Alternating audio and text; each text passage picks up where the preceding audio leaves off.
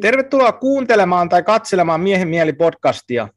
Mulla on tänään vieraana vihamies Jari Koponen. Ja Jari on myös koulutukselta yhteisöpedagogi ja vihatyökouluttaja ja kaiken näköistä muuta. Ja hei Jari, tervetuloa mun podcastiin. Kiitos. Mites tota, jos me alussa aloitetaan tämmöisellä yleisellä kysymyksellä, mikä sä oot miehies? Hmm. Helppo kysymys tai yksinkertainen, mistä päästä lähdetään liikkeelle. Tota, mm, jos mä kuvan vähän ensin niin kuin sitä puolta, että mitä mun elämään kuuluu. Eli tota, on neljänni jo, jo nuoren aikuisen lapsi. Mun on poika on vanhin ja sitten kolme tytärtä. Ja tota, 58 on mittarissa. Jonkin verran tullut tallattua täällä jo ja on kotoisin tuolta Kuopiosta maaseudulta tämmöistä perinteistä kolmen sukupolven maalaistalosta. Eli minä ja kahden nuoremman siskoni lisäksi talossa asui tai kodissa asui mun vanhemmat ja isäni, isäni vanhemmat. Eli hyvin tämmöinen perinteinen, perinteinen niin kuin koti, jota mä ajattelin, että kaikki asuvat tämmöisessä. Siihen aikaan ajattelin niin, koska naapurissa oli suunnilleen sama tilanne ja niin päin pois. Ja tota,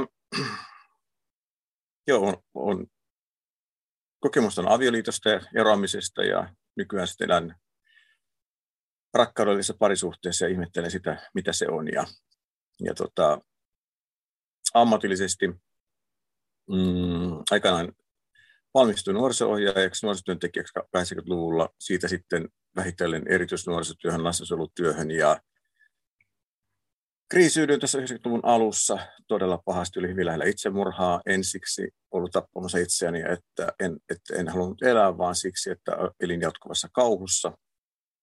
Oli siis, se ei tapahtunut sattumata mitenkään, mutta joka tapauksessa niin kuin, jotenkin juoksin itseäni karkuun riittävän kauan, että lopulta putosin tyhjyyteen ja, ja tuota, vastassa oli kauhu, joka oli, joka oli loputon jollakin tavalla. Se, siihen ei löytynyt mitään eväitä ja sitten en nähnyt muuta ratkaisua sen kauhun lopettamiseksi, itseni tappaminen. Ja kyselyin siksi tähän paljon, koska tämä viha, mistä tänäänkin puhutaan, niin siihen asti mä olin ihan vakuuttunut, että minä en tunne vihan tunnetta ollenkaan. Että muut saa tuntea sitä tunnetta, mutta minä en sitä tunne, enkä tarvitse yhtään mihinkään. Ja tota, sitten kun alkoi terapiaprosessi, niin se oli melkoinen yllätys. Mä tajusin ensin, että mä tunnen vihaa ja, ja toinen asia, että mä menisin niin tappaa itseni siksi, koska mä koitin vältellä sitä niin kovasti. Ja, ja sen takana oli toki paljon muutakin, mutta se oli sitten se, niin kuin se semmoinen, niin kuin, koska se, se kärki, kärki sitten osui ihan vihan tunteeseen. Ja sitten sieltä 90-luvun alusta alkaen niin kuin tämä tämmöinen niin, kuin, niin vihan kanssa työskentely kuin sitten ylipäätään terapeuttinen työ on pikkuhiljaa runnut tulemaan osaksi mun elämää. Ja nykyään sitten teen teen näitä hommia enimmäkseen, eli koulutan työnohjaajan, teen terapiaa. Tässä jonkinlainen katsaus vähän sieltä täältä. Okei, toi erittäin mielenkiintoisia teemoja sun elämässäsi, ja jos me otetaan vähän kronologisesti, ja jos sulla on ihan ok, niin minua kyllä kiinnostaisi puhua siitä, että, että mikä sut niin kuin johti siihen pisteeseen, ja mitä, siinä, mitä, mitä silloin tapahtui tässä silloin 90-luvulla, kun sulla oli tämmöinen niin käänteen tekevä hetki, niin oliko sulla siinä, että, oliko se joku niin kuin yksi tapahtuma, mikä niin kuin kulminoi tähän niin kuin pisteeseen, vai oliko se enemmän semmoinen niin kuin prosessi, että se, niin kuin mitä siinä tapahtui sulla? Sekä että. Kyllä se niin kuin ilman, ilman prosessia, niin se, ne yksittäiset tapahtumat ei olisi niin kuin niin vieneet tämmöiseen, niin kuin, sanoa, että mä luisuin semmoiseen ty- mustaan aukkoon, ja lopulta se oli väritön aukko, tyhjyys, totaalinen. Se on jotain semmoista, että niin kun, jos mä kuvaan sitä tilaa, niin kauhu, kauhuelokuvat ja tämmöiset oli aika paperia. Sitten ylipäätään semmoinen, niin kun, jos joku koitti pelotella jollakin, että on, on kauhistuttavia asioita elämässä, niin se niin tuntuu, että vois, voi kun ne tuntuisikin joltakin. Nyt mulla oli jopa ikävä sellaista. Se prosessi niin kuin lähti jo sieltä ihan, ihan kun mä tänne maailmaan tulin. Synnyin tänne ja Ja, ja se alkoi jo kohdussakin, että kun mä, siis että kohtu aika on mulle avautunut, että kun me, me tänne maailmaan tullaan, niin kohdussa me ollaan täydellisesti niin kuin kannettavina koko ajan, eli olemme äidissämme, niin se, se miten äiti voi itsensä kanssa, sillä on suuri merkitys lapseen, ja, ja siihen ehkä tänään, tänään päästään vielä tuossa myöhemmin. Ja syntymän jälkeen sitten niin kun me kohdataan tämän maailman niin kun erilaiset haasteet, ja ollaan, ollaan, ollaan kovin haavoittuvia pitkän aikaa. Ja mun kohdalla sitten niin kun meidän, meidänkin kotia niin kun täytti paljon semmoinen pelko, eli Ukkini, joka oli ja on edelleen mulle hyvin rakas, rakas ihminen, vaikka hän on kuollut siis vuonna 74, kun 11-vuotias, niin tota, lapsena jo tiesi, että Ukilla ei ole niin kuin hyvä olla, kun hän niitä raivokohtauksia sai, mutta ne raivokohtaukset oli sitten sitä luokkaa, että me pelättiin sitten ihan, ne muututtiin yksinkertaisen näkymättömiksi. Ja se, se niin kuin antoi sen kokemuksen, että, että pihassa on jotakin todella pelottavaa, todella, todella pahaa. Koska sitten kun nämä raivokohtaukset tuli, niin koitettiin vain selvitä niistä muuttumalla näkymättömäksi, kun ne meni pois, niin sielläkin elämä jatkuu, kun mitään ei olisi tapahtunutkaan. Niihin ei koskaan saanut palata.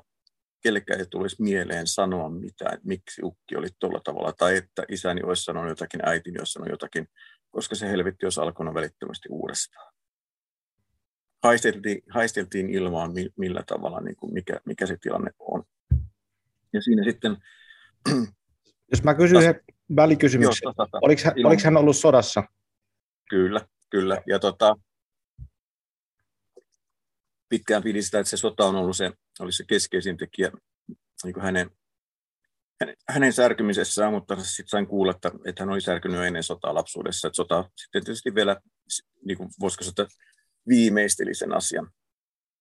Mutta hyvin tyypillinen tämmöinen sotaajan isän ja, ja tota, siis sodassa olleen miehen niin kuin isyyttä, vanhemmuutta, kaikkea tämmöistä, niin hyvin, hyvin tyypillinen sellainen oli se hänen suhtautumisensa.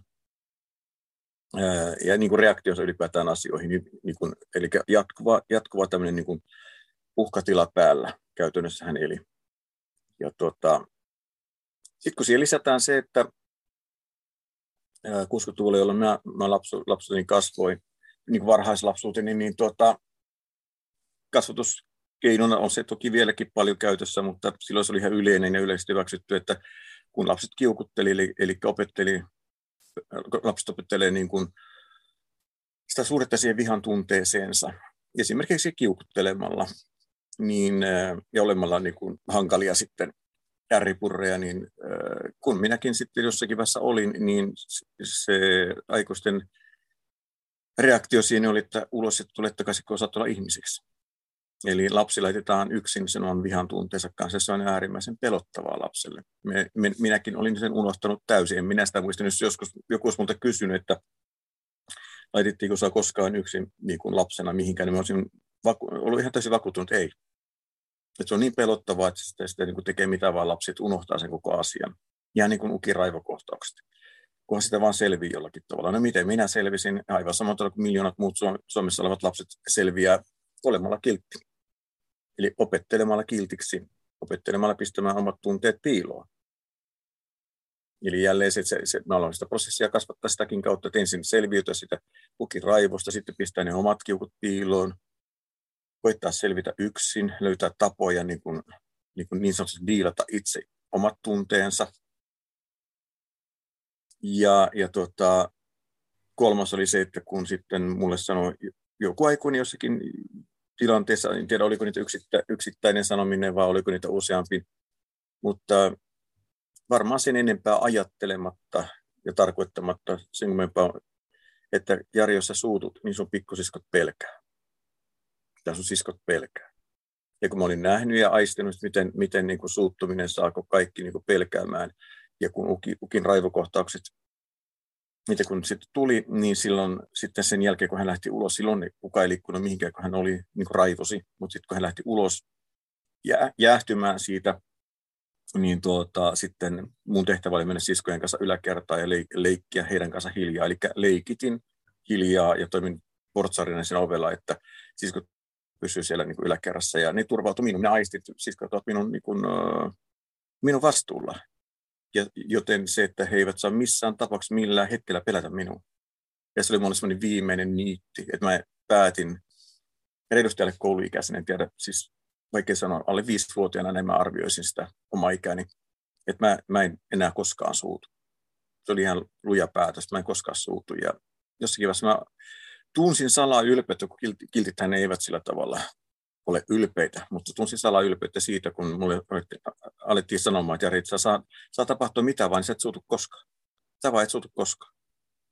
Ja näin mä rupesin niin painamaan sitä vihaa ja olin uskomaan, että mä en todellakaan suutu koskaan ja mä en tarvitse tunne, vihan tunnetta ollenkaan. Ja näin mä sitten niin kuin lähdin, lähdin niin kuin tekemään auttamistyötä, eli ja nimenomaan väkivallan keskelle. Väkivalta oli mulle niin tuttu alue.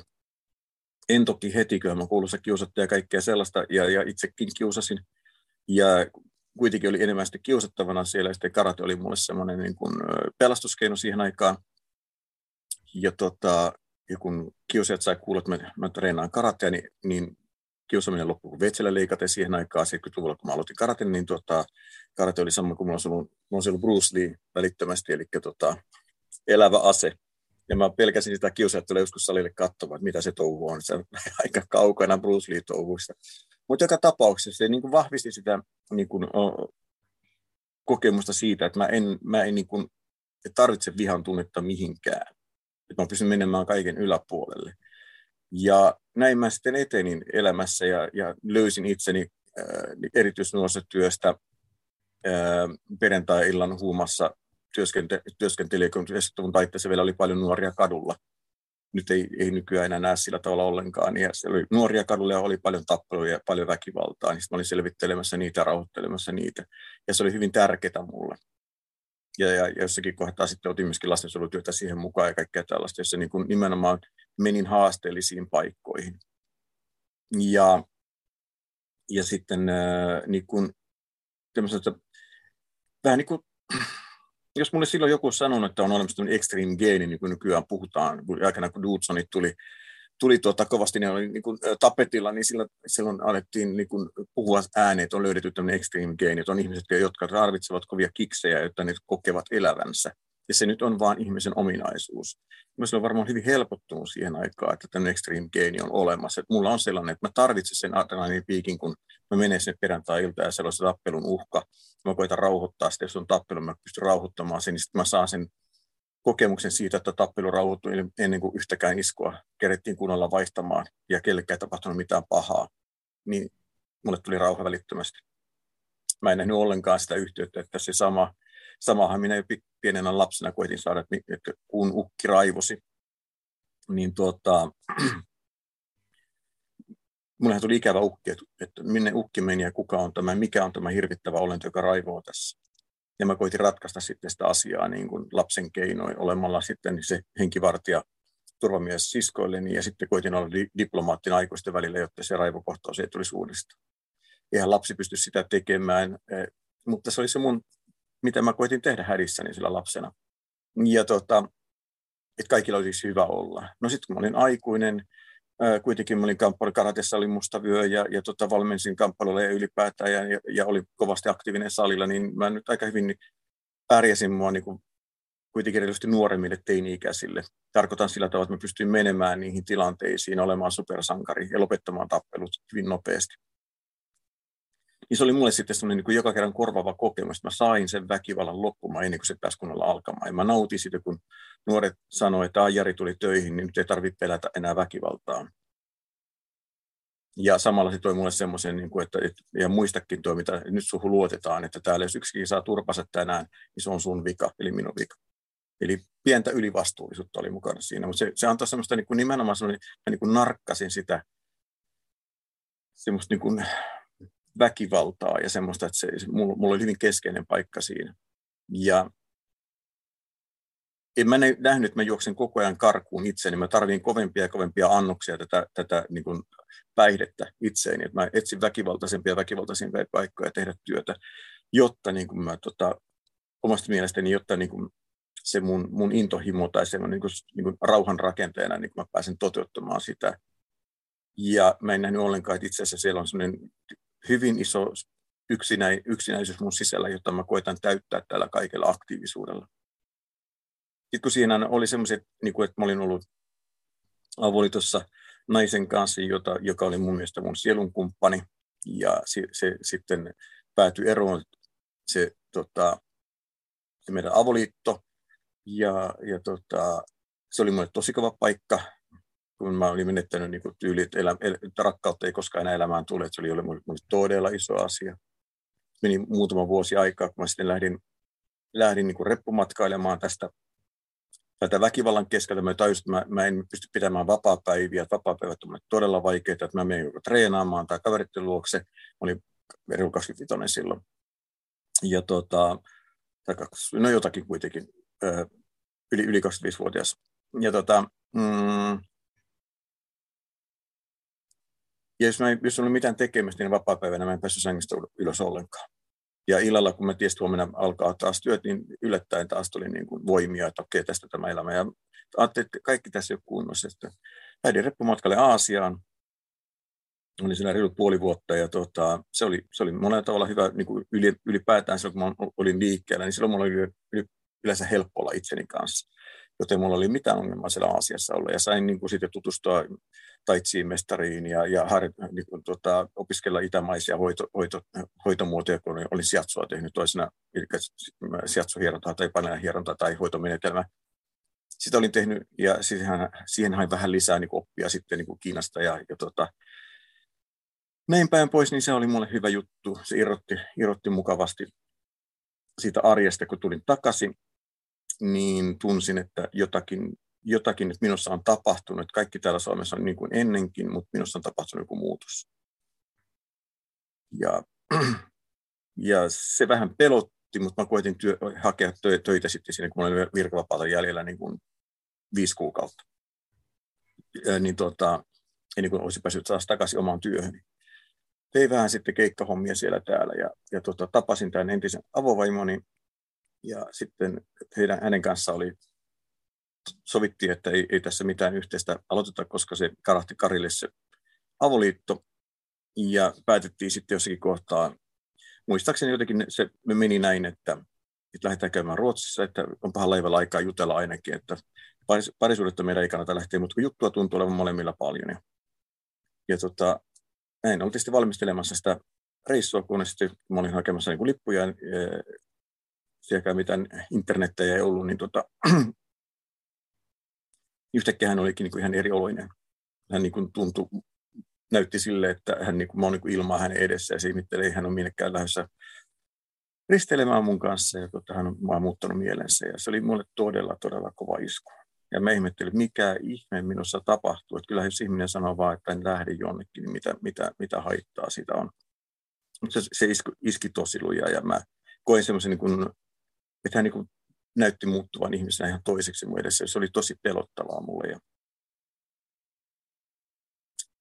koitin sitä selvitä ja tota, sainkin jollakin tavalla taas niin kuin maata jalkojen alle, että ihmet, siis hävetti ja ihmetytti, että miksi, miksi tuommoinen asia tuntuu. Se oli nimenomaan ihan fyysinen tuska, ihan kuin joku olisi lekalla lyönyt minun rintaa. Mä muistan sen tunteen. Mä säikähdin, mä sain sydän kohtaaksi, mä kokeilin vaistomaan, että lyöks mun sydän ja ihan sydän löi vähän, vähän kiihtynyt, syke oli kiihtynyt, mutta ei, ei muuta. Ja, ja tota, se oli raju, rankka kokemus. Sitten siinä niin kun pari viikkoa meni ja pari-kolme viikkoa, joku samankaltainen, jotakin oltiin sovittu ja se meni se, koska se käsikirjoitus meni aivan samalla tavalla, että hän sitten muuttikin mielensä ja vaikutti, että hän muuttui ihan erilaiseksi ihmiseksi taas mun edessä. Niin kuin kylmäksi välinpitämättömäksi, mä olin niin tyhjää hänen edessä, sellainen kokemus tuli mulle ja sama isku. Ja tota, sitten mä pelottiin aika paljon enemmän, että mikä, mitä tämä on, miksi mä reagoin näin älyttömän vahvasti asioihin. Ja mä lähdin kävelemään sitä sitten niin kotiin. Ja en muista se ensimmäisen jälkeen, kun tuli, tuliko näitä, niin tuli ehkä jokunen, jokunen sellainen kokemus, että hyvin samanlainen tunne kuin, kuin monet niin kuin itselläkin nyt kokemuksia, että on nukahtanut ja sitten herää siihen, että putoaa. Herää niin kuin siitä niin kuin hereille, että ei putoakaan mistä, niin mulle tuli valvella tällaisia kokemuksia. että yhtäkkiä maa katoaa jalkojen alta, mä putoan tyhjyyteen ja mä, että mitä tapahtuu ja onko mä hulluksi tulossa ja näkyykö, näkyykö sitä ulospäin, että mä oon tämmöisessä ihmetilassa tässä välillä. Ja niitä tuli sitten niin kuin yhä useammin. Ja, ja tota, lopulta mä sitten tipahdin, niin kuin mä sanoin, siihen mustaan aukkoon. Ja, ja tota, sitten tajusin, että mä en pääsekään tätä enää pois. Mä jäin sinne. Ja mä etäännyin itsestäni, mä etäännyin kaikesta. Vaikea sanoa, jos, jos mä olisin lääkäri, se on mennyt, minkä diagnoosi on saanut varmaan jonkun, mutta onneksi niin mennyt. Mä, mä sitten, minun tapauksessa se oli parempi niin, että sit se, se meni niin kuin, toki se oli äärimmäisen vaarallinen. Mä olin, mä olin niin kuin hyvin, hyvin lähellä, että mä valmistelin itsemurhaa jo, koska se, se olo oli, se oli sietämätön. Mä en ollut koskaan elämässäni, mulle tullut mieleenkään ajatus itsemurhasta. Se tuntui todella vieraalle ja sekin oli shokki, että yhtäkkiä se tuntui ainoalle ratkaisulle elämässä. Niin sen, sen niin kuin kohtaaminen oli, se oli aikamoista, niin kuin, että mitä tämä on, voi olla näin. Mutta ja koitin kysellä, mitä mä voisin tässä tehdä, ja apua sain paljon. Se, mikä mä sitä, niin kun mä katson sitten vielä sitä, että mikä mut sai hakemaan ylipäätään apua, koska mä ajattelin, että mä olin jo päässyt sen kynnyksen yli, tai oli siinä kynnyksellä, että mä en enää pelännyt sitä itsemurhan tekemistä mulla oli semmoinen niin kuin, mm, mä halveksin itseäni pitkän aikaa sitä ennen ja, ja vihasin itseäni sen takia, että mä en uskalla tappaa itseäni. Että mikä äijä se on, että valittaa omasta elämästään, mutta ei sitten uskalla edes lopettaa sitä. Vaikka niin kuin, vähän niin kuin fiilistelee, mutta ei uskalla tehdä. Sitten mä olin päässyt jo sen yli, että alkoi olla, että kun, kun oli tarpeeksi kauan siinä kri, sisäisessä, sisäisessä kauhugrillissä ollut, niin sitten oli, että, että ihan mikä tahansa. Ja nyt mä alan olla valmis niin kuin toteuttamaan sen. Kuinka niin kauan toi, ku, kuinka kauan siinä oli nämä niin kuin aikajana, että kuinka kauan se suurin piirtein kesti, niin kuin toi, että sä olit siellä pimeydessä? Mm. Tuo on silleen hyvä kysymys. Mä en, mä en pysty ihan sanomaan, mutta se, mä tiparin sinne, niin, mä, se, niin se, se kohta, kun mä rupesin suunnittelemaan, niin se varmaan noin kuukausi siitä, kun se tipahtaminen oli tullut niin mä aloin niin kuin toteamaan, että nyt ei taida enää olla muita teitä tässä ulos kuin itsemurha. Ja sitten siinä mä olin varmaan sen kuukauden, taas kuukauden pari, hirveän vaikea sanoa, muutama kuukausi. Ja mä sain, se katkesi sillä tavalla, että tämä suunta muuttui, kun mä tapasin joitakin ihmisiä, jotka olivat saaneet apua terapiasta. Mä näin heistä, että he olivat saaneet helpotusta terapiasta aikaisemmin jo ajatellut, että on hyvä, että, hyvä, että saatte ter- teille on apua terapiasta, että tuo ei kosketa minua millään tavalla. Että mulla on ollut hyvä elämä, hyvä lapsuus, kaikki on ollut kunnossa. niin minäkin hymyilin tuon aikaa ennen siis kriisiä. Niin, että on se hienoa, minä voin tehdä niin erityisesti, että mä voin tehdä sijatsa, mä voin auttaa ihmisiä, koska mulla on niin paljon annettavaa itsessäni. Mulla on niin kuin hyvä tilanne. Minä vain annan, minä en tarvitse apua. Niin tuota, eli jaan, annan hyvän kiertää niin sanotusti. Ja tota, no, sitten nämä ihmiset, jotka, jotka tota, jotka aikaisemminkin, joiden kanssa ollut keskustelu, niin kun he sitten niin sanoi sano sitä, että, tota, että jos sä olet päättänyt lähteä täältä ja tehdä itsemurhan, niin tuota, se on sun oikeus. Sä voit päättää oman elämäsi, että ei, ei siihen ole oikeutta, eikä kuka pystykään sitä estämään. Mä en tiedä, eihän sitä kuka pysty estämään ainoastaan sidotaan kiinni lepositeisiin ja seurataan koko ajan, niin se onnistuu. Mutta sitten jos ihminen oikeasti päättänyt, niin se on aika hankala.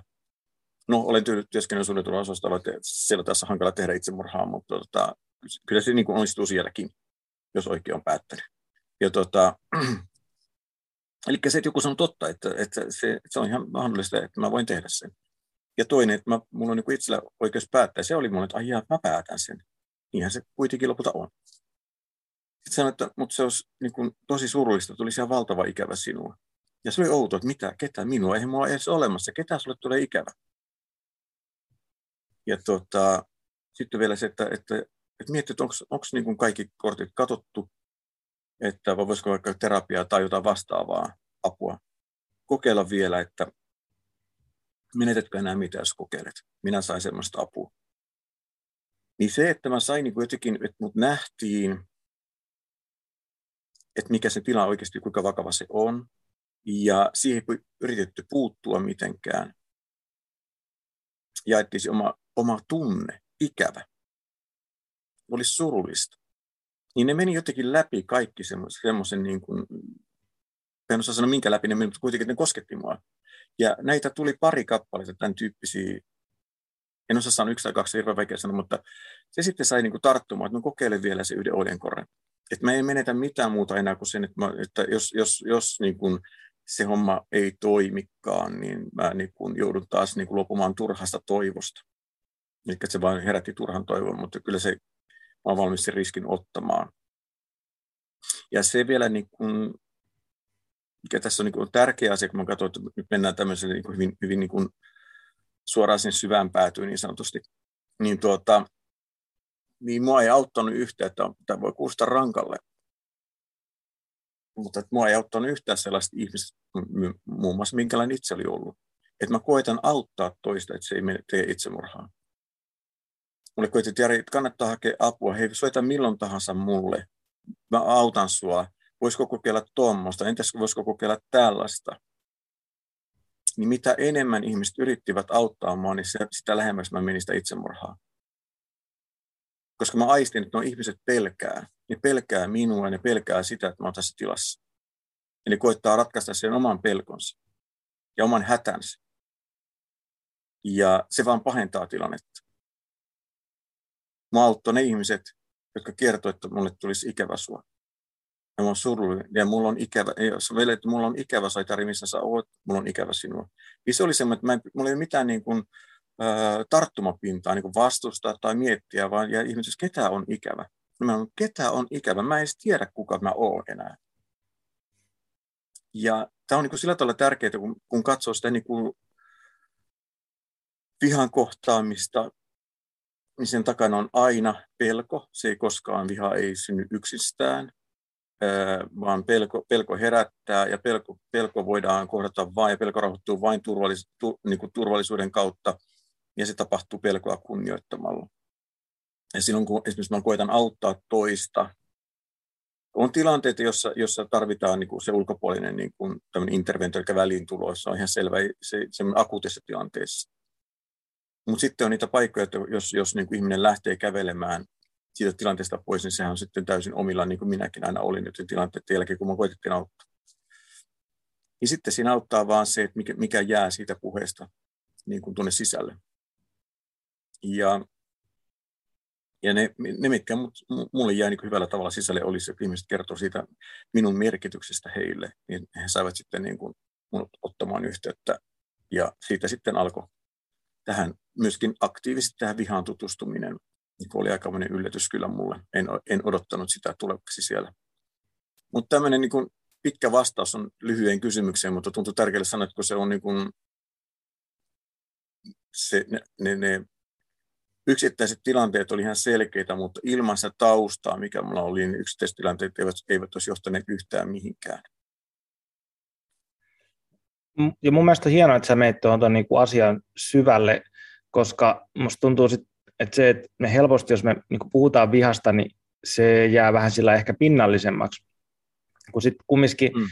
kun me mennään niin kuin vihan keskus, tai niin kuin katsotaan vihaa, niin sit siinä, että, että mitä siinä niin kuin kulkee käsi kädessä, on just että esimerkiksi aggressio, väkivalta, väkivalta muita kohtaa, väkivalta itseä kohtaan, että, että mitä siinä vihassa tapahtuu, kun, kun se menee liian pitkälle.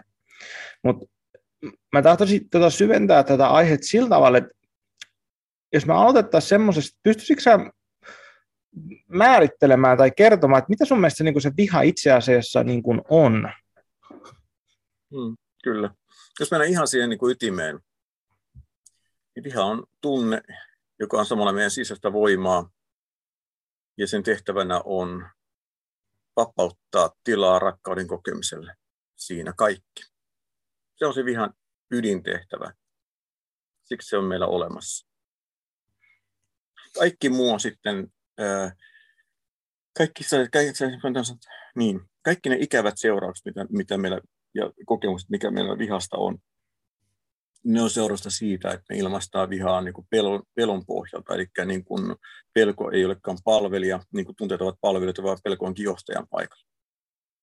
Ja silloin kun pelko on johtajan paikalla, niin viha, vihan ilmaisemista seuraa aina jotakin pahaa jotakin tuhoa. Mutta silloin kun se pelko on palvelijan paikalla ja me kunnioitetaan pelkoa, niin vihan ilmaiseminen tapahtuu aina silloin rakkaudellisesti ja silloin seurauksena aina turvallisuuden lisääntyminen. Aina ja poikkeukset. Eli vihan on niin kuin se suojelee, se puolustaa yhteyttä siihen rakkauden kokemiseen. Mä näen, että rakkaus on, on, on niin kuin koko ajan olemassa. Se ei tule jostakin eikä se mene minnekään. Se on koko ajan olemassa, mutta meidän suhde rakkauteen niin vaihtelee. Onko se auki vai eikö se ole. Ja viha on nimenomaan se tunne, jonka avulla niin kuin, ää, tota, vapautetaan sitä tilassa rakkauden kokemiselle. Ja se, sitten kuinka me sitä vihaa käytetään, ää, on suoraan niin kuin yhteydessä siihen, mikä meidän uskomus ja meidän kokemus on. Mitä, siis uskomus, on siitä, niin, uskomus siitä, mikä auttaa kokemassa, kokemaan rakkautta. Se on helppo ajatella sellaisessa tilanteessa, jossa niin kuin puolustaa jotakin itselle tar- tärkeää asiaa, aikuinen vanhempi puolustaa la- lastaan tai, tai jotain tämän tyyppisiä asioita. Se on helppo nähdä siinä, että on jotakin arvokasta. Mm, ja silloin jopa aggressiivinen käytös nähdään hyvänä. Esimerkiksi lapsi ryntää autotielle, vanhempi huutaa seisä, nappaa lapsin ja juoksee pois sieltä lapsen kanssa. Ja se on hyvin aggressiivista saattaa olla, mutta siinähän tar- tarkoitus on pelastaa lapsen henki, joka on, joka on yksi, yksi niin kuin hyvä, hyvä niin kuin esimerkki, mitä viha, vihan rakkauden ilmaiseminen voi olla, myöskin silloin, kun se on aggressiivista. Samalla tavalla väkivalta on se henkistä, on se fyysistä, niin itseen tai toiseen kohdistuvaan, niin sekin on niin kuin yritys ja pyrkimys kokea rakkautta. Mutta se on nimenomaan turvat, turvattoman ihmisen hädis, niin kuin, joka on tippunut lapsen tilaan, niin kuin sen lapsen hätään, niin tuota, hänen yrityksensä kokea, kokea rakkautta. Eli ihminen, joka käyttää väkivaltaa, niin koittaa pakottaa rakkauden niin kuin omaan kontrolliin, että mä tunnen, älä, älä hylkää minua. Ja hän ei näe mitään muuta tapaa kuin se pakottaminen. Väkivalta on nimenomaan väkisiotettua valtaa. Ja se, se on silloin, niin kuin, silloin me, me, me tunnetaan vihan niin kuin lähinnä siitä puolesta. Mutta se on vain yksi, yksi pieni osa vihaa, niin kuin se, sen, sitä voimasta, mitä se niin kuin kokonaisuudessaan on. Ja silloin kun me nähdään väkivaltainen ihminen, jos me ymmärretään, että me nähdään pelois, peloissaan oleva ihminen, niin me ollaan niin kuin lähempänä totuutta kuin se, että me ajatellaan, että nyt, nyt, se, on, nyt se viha on, nyt on tuhoavaa vihaa. Totta kai viha on tuhoavaa aina silloin, kun se pelko on johtajana. Se on aina näin, poikkeukset. Ja taas toisinpäin, silloin kun pelko on rakkauden palvelijana, viha, vihan ilmaiseminen on aina turvallisuutta lisäävää, rakentavaa, aina.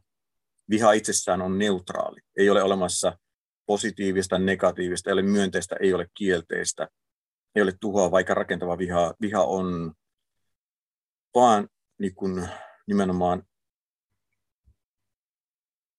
niin, se on neutraali tunne, se on neutraalia voimaa, aivan niin kuin sähkö.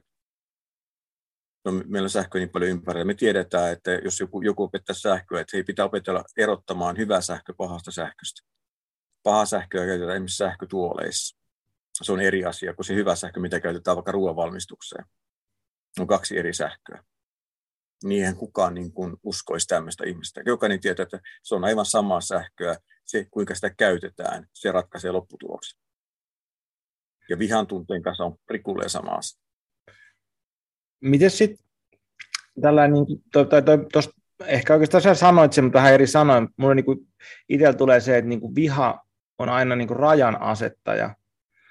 Et, et me tarvitaan sitä vihan energian asettamaan raja ja myöskin, että mitä se raja tuo, niin se raja tuo sen niin kuin turvallisen rakenteen, mistä sä nyt puhuit, että tietyllä tavalla se rakkaus on siellä meidän sisällä, ja me täytyy niin kuin suojella sitä, me täytyy tuoda sitä tietysti ulkona myöskin, jos meillä on lapsia ja muita, ja joskus me tarvii asettaa raja sille, että jos mm. jotain on tapahtumassa, ja se vihan energia, voima tuo meille toivottavasti sen niin kuin mahdollisuuden asettaa tarvittaessa raja et, ja sanoo sen kuuluisen sanan ei.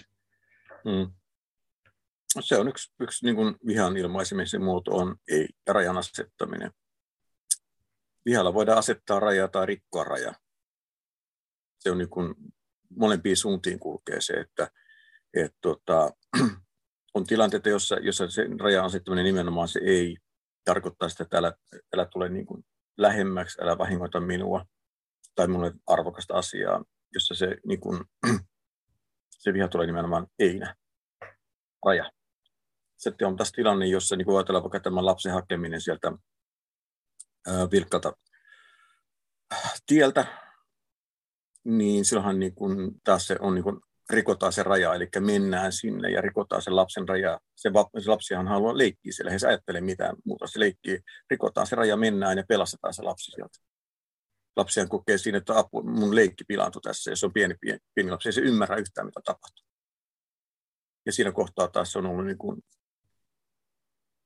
että viha toimii, joku sanoo, että viha on niin rajatunne, se on yksi ihan hyvä määritelmä siihen, että se tapahtuu nimenomaan arjoilla, että siinä niin kuunnellaan, että pelko kertoo koko ajan sitä, että miten, miten mä vihaan ilmaisen, mikä on se uhka, johon mä tarvitsen nyt sitten reagoida. Ja viha on se tunne ja sisäinen voima, jolla me sitten toteutetaan se reagointi. Jos mä vielä menen siihen, niin kuin, että, miten mä näen vihan, niin viha on itse asiassa meidän sisäinen voima. Se on, voisi laittaa yhtäläisyysmerkki siihen, että se on, se on niin kuin tunne, joka on yhtä aikaa tunne ja yhtä aikaa voimaa. Et viha on ö, niin kuin tunne ja viha on voima, jolla me toteutetaan itse asiassa joka ikinen valinta ja päätös.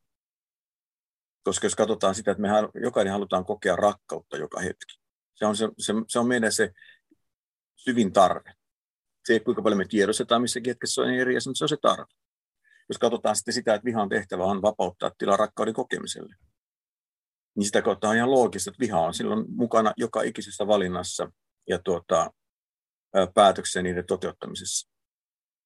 Ja tämä on sillä tavalla mullistavaa, koska me ajatellaan vihaa semmoisen, että viha joskus tulee, joskus se menee. Viha on semmoinen niin tunne, joka niin kuin on olemassa vain tietyssä, tietyllä rajatulla alueella. Ei, se on joka ikisessä hetkessä. Tässäkin kun me puhutaan, viha on koko ajan mukana. Se on meidän yksi perustunteesta. Se ei poistu koskaan meistä pois, eikä se koskaan meihin tule. Se on meissä koko ajan, niin kuin me eletään.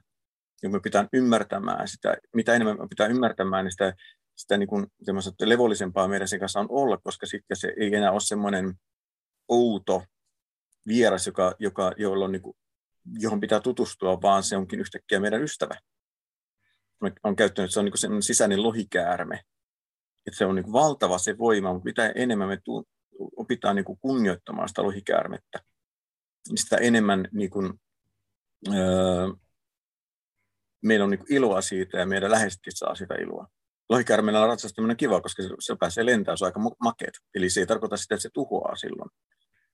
Mä en tiedä, onko sä tutustunut ikänä semmoiseen se psykologi kuin Robert Moore, mutta hänellä on näissä miesarkkityyppejä, ja hän puhuu niistä sotureista ja rakastajista ja maakeista, ja hänellä on itse asiassa sellainen kirjasarja, joka on niin kuin Facing the Dragon, niin kuin eh, lohikäärmeen kohtaaminen ja sitten on niin kuin riding the dragon, eli lohikäärmeen ratsastaminen, mutta ehkä mä sanoisin niin kuin kommentin siihen, että mä saan kyllä täysin kiinni, mistä saat siitä, että se viha on tietynlainen niin kuin portti siihen meidän omaan elämän energiaan.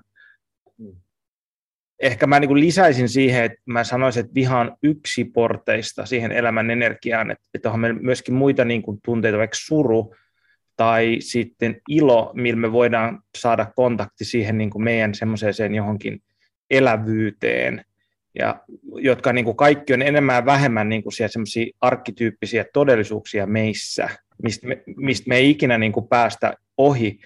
Ja sitten mun mielestä tosi hienosti sä niin kuin puhu, kuvaat sitä, että millä tavalla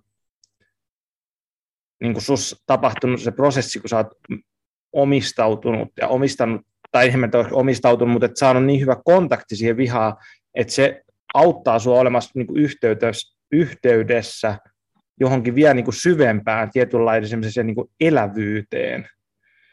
Mä en tiedä, mitä mä meinaan, mutta että et sillä niin kuin, että vihan on yksi porteista siihen niin kuin semmoiseen ihmisen johonkin elävyyteen. Hmm. Joo. Joo, siis niin kuin mä näen, että meidän perustunteita on muitakin kuin viha. ja ne kaikki on yhtä arvokkaita, että kun yksi, yksikään ei ole toista arvokkaampi tai arvottomampi.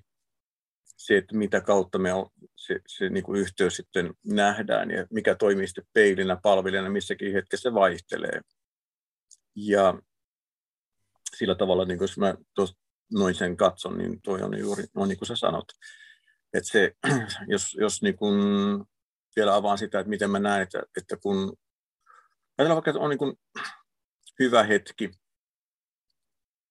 jonkun läheisen kanssa, on se ystävä, puoliso tai vaikka joku tilanne, mikä tahansa, vaikka yksin jossakin. Ja se tila, tilanne tulee häirityksi. Se, joku häiriö tulee siihen. On yksinkertainen asia ottaa vaikka niin kuin keskustelu, joku hyvä keskustelu ihmisen kanssa ja sitten niin kuin, on kesä ja ikkuna on auki. Ja koska on kiva, kun se kesäinen ilma tulee sieltä turhatusta. Se tuo semmoisen kivan lisän siihen keskusteluun taustalle. Ja tuota, sitten se joku siellä aloittaa niin metelöimään, alkaa vaikka moottorisahan käynnistää tai rupeaa kaataa puuta siellä naapurin. No, se häiritsee sitä keskustelua ja, ja tota, siinä sitten ikkuna suljetaan ja on hyvät eristeet, niin keskustelu voi jatkua ja ja tota, niin kuin taas häiriöttä. No, siinä niin kun harva tulee miettineeksi ja tuskin tulee tuossa eikä tarvitsekaan että siinä on käyty koko tunneskaala läpi. Siinä on, siinä on niin kun ilo, suru, viha ja pelko. Kaikki on käyty läpi. Ilo on helppo niin kuin nähdä. Jos on hyvä keskustelu, niin siinähän on, se on hyvä hetki, kiva, että ilo, ilo tuntuu siinä, rakkaudellisuus tuntuu siinä. Ja voidaan, voidaan niin kuin erottaa. No sitten kun moottorisää käynnistyy siellä, niin mikä tunne on se, joka siinä niin kuin aktivoituu heti? Pelko. No miksi se pelko aktivoituu? Koska pelko kertoo sen, että pelolla ei ole mitään muuta tehtävää.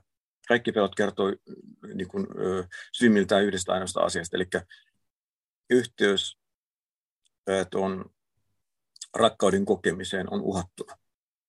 Se on kaikkea, on se kipupelko, yksinäisen pelko, mikä tahansa pelko, se on aina se sama. No nyt se pelko kertoo sen, että, että yhteys siihen keskusteluun on uhattuna, siihen hyvän keskusteluun, että meidän sitä rauhaa, se, se on katoamassa. Pelko hälyttää, se ei tee mitään muuta. Ja viha aktivoituu molemmissa keskusteluissa välittömästi. Ja, ja tuota, alkaa suuntautua sinne, minnekä, minnekä, sitä, niin kuin, minnekä itse keskustelija kumpikin suuntaa. No, hän, joka on lähempänä ikkunaa, niin todennäköisesti suuntaa sen, hän on se, joka suuntaa sen keskustelun, että laitetaan ikkuna kiinni. En, en, en keskustella, että häiritseekö tämä Suomua tai häiritsee, häiritsee, hyvä. No mäpä suljen tuon ikkunan. Pohjaa vihan ikkunan sulkemiseen. No sen jälkeen, kun ikkuna on suljettu, niin hetken aikaa, okei, no miltä tämä tuntuu, meidän keskustelu katkesi. No ei mitään, että häiritse tuo asia vähän, vähän tuossa, tota, mutta tota, har, harmi sinänsä, mutta jatketaan mikä, mikä tunne tuli nyt niin kohdatuksi, tai mille tehtiin tilaa? Surulle. Suru on tunne, jonka, joka syntyy siitä kokemuksesta, että yhteys rakkauden kokemiseen särkyy, häiriintyy. Ja menetys on aina se, niin kuin se mistä se lähtee. Eli tuossa se moottorissahan pärättäminen, niin se aiheuttaa kokemuksen, että yhteys, niin yhteys rikkoutuu, koska me menetettiin se hyvä hetki tässä, mikä oli. Ja, ja suru taas jotta se niin saa sen viestintä kerrottua, niin se tarvitsee tulla kuulluksi, ymmärretyksi ja sitä kautta niin lohdutetuksi. Ja siinä riittää suuri osa surusta, me käydään keskustelemaan, pysähdytään, että miltä tämä tuntuu susta, tämä tuntuu musta tälle, susta tuntuu tolle. Ja siinä suru tulee niin kuin aika huomaamatta kohdatuksi. Ja sielläkin on taas kiva jatkaa keskustelua.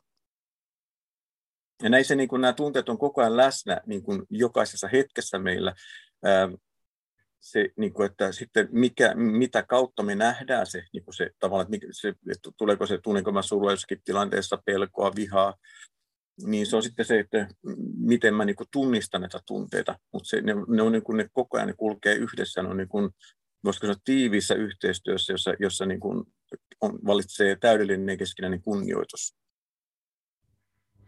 Jotenkin tulee tuosta niin mieleen se, kun mä itse en mä nyt voi sanoa, että mä olen jungilainen, mutta et äärimmäisen kiinnostunut Jungin ajatuksista ja arkkityypeistä ja ni, niiden, niin kuin, millä tavalla ne selittää sitä asiaa, elämää ja ihmisyyttä, niin tietynlainen ajatus siinä niin kuin jungilaisen arkkityypin pohjalla on se, että, että, että näiden arkkityypit, ne ei ole niin kuin mitään semmoisia, niin kuin, että ne ei, ole, ne ei ole tuolla missään energiassa tai jossain tuolla maan päällä tai jossain toisessa ulottuvuudessa, vaan että ne on meidän niin kuin hermostollista todellisuutta, rakenteita, jotka meillä on tuhansia ja tuhansia ja tuhansia vuosia tai satoja tuhansia vuosia aikana niin kuin kehittynyt meillä niin kuin eläimistä ihmiseen, ja ne on niin kuin semmoisia, niin kuin, että me, meillä ei ole vaihtoehtoa olla elämättä niitä.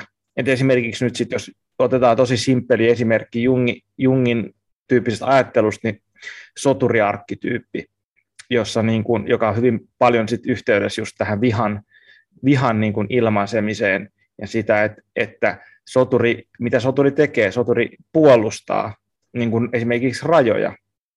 Soturilla on kyky käyttää kehollista energiaa, siinä on niin kuin voima, fyysinen voima. Ja sitten myöskin taas sitten, että soturi toinen puoli, niin kuin Jungissa puhutaan, jungilaisuudessa puhutaan varjosta, niin on sitten taas, että mitä se soturi käyttää väärin sitä omaa voimaansa, energiaansa, niin tietysti tuhoavasti.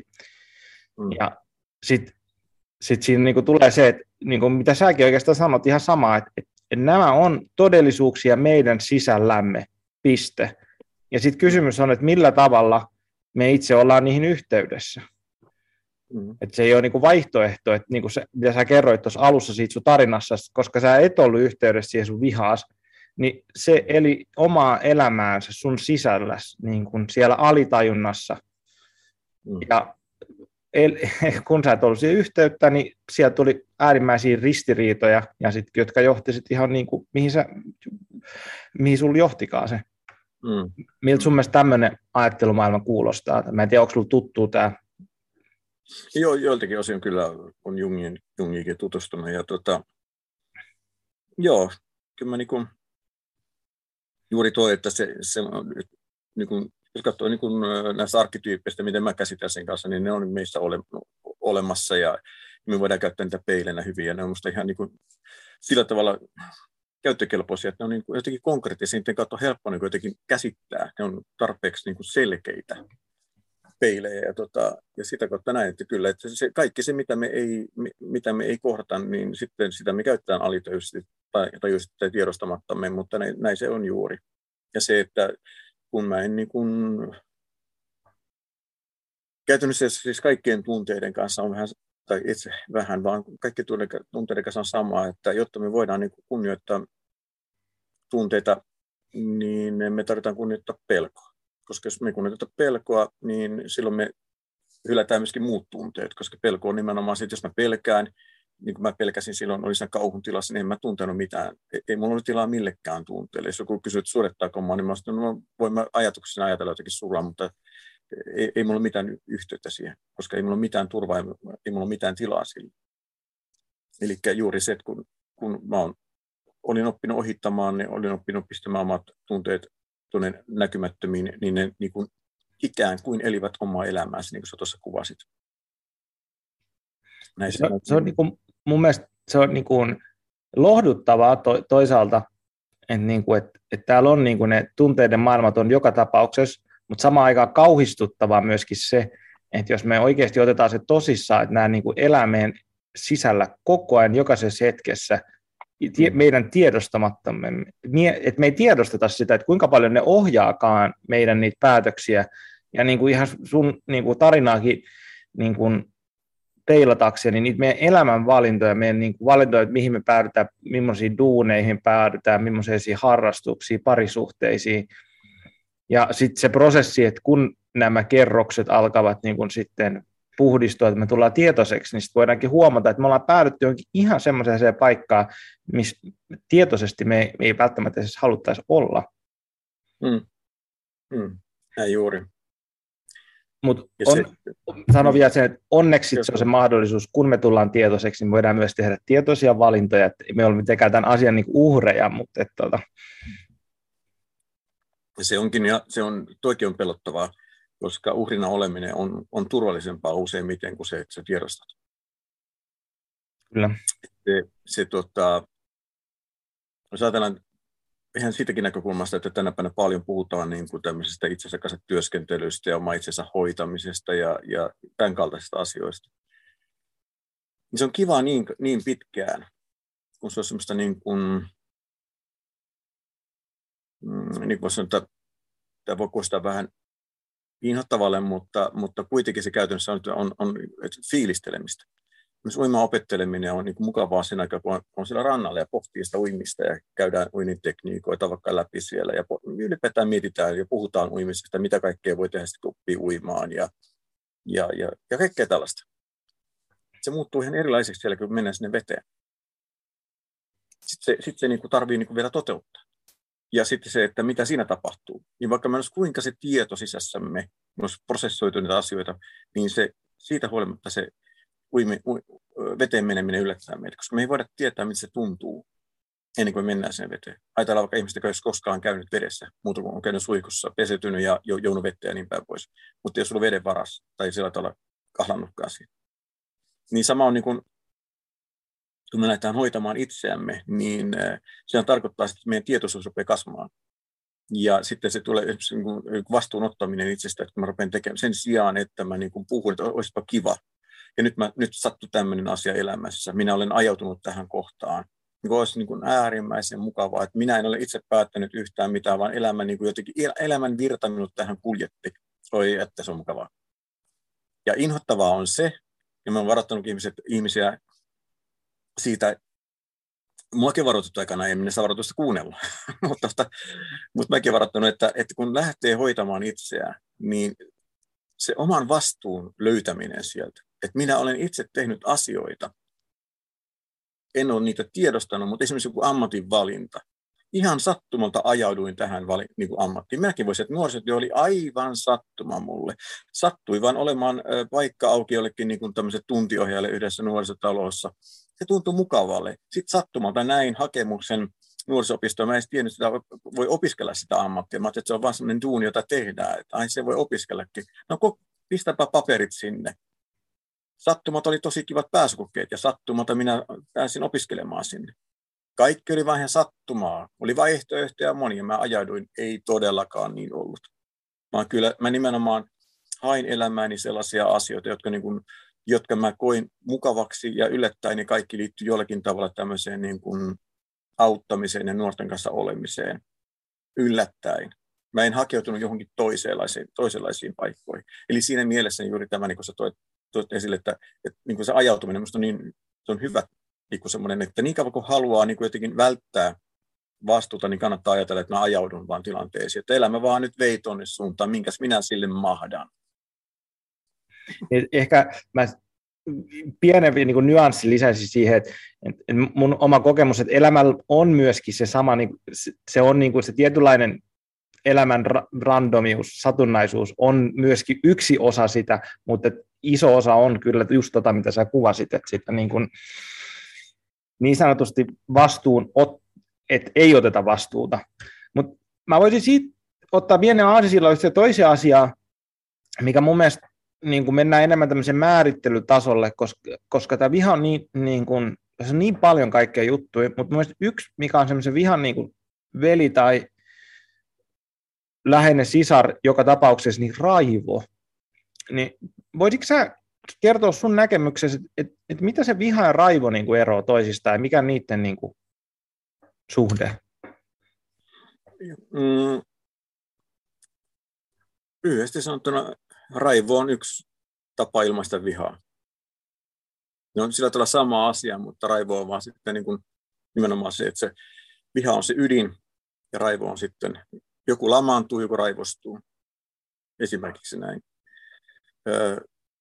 Raivo on, tulee tilanteessa, jossa, jossa niin pelko hälyttää tosi rajusti jo.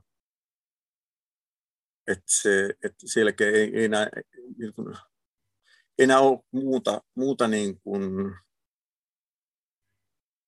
ymmärrystä ihmiselle. Siis ihminen, joka raivoo, niin hän ymmärtää, että hyökkäys on paras ja itse asiassa ainoa puolustus enää tässä tilanteessa. Ja silloin se, tulee, silloin se raivolle on niin kuin kaikki ovet auki.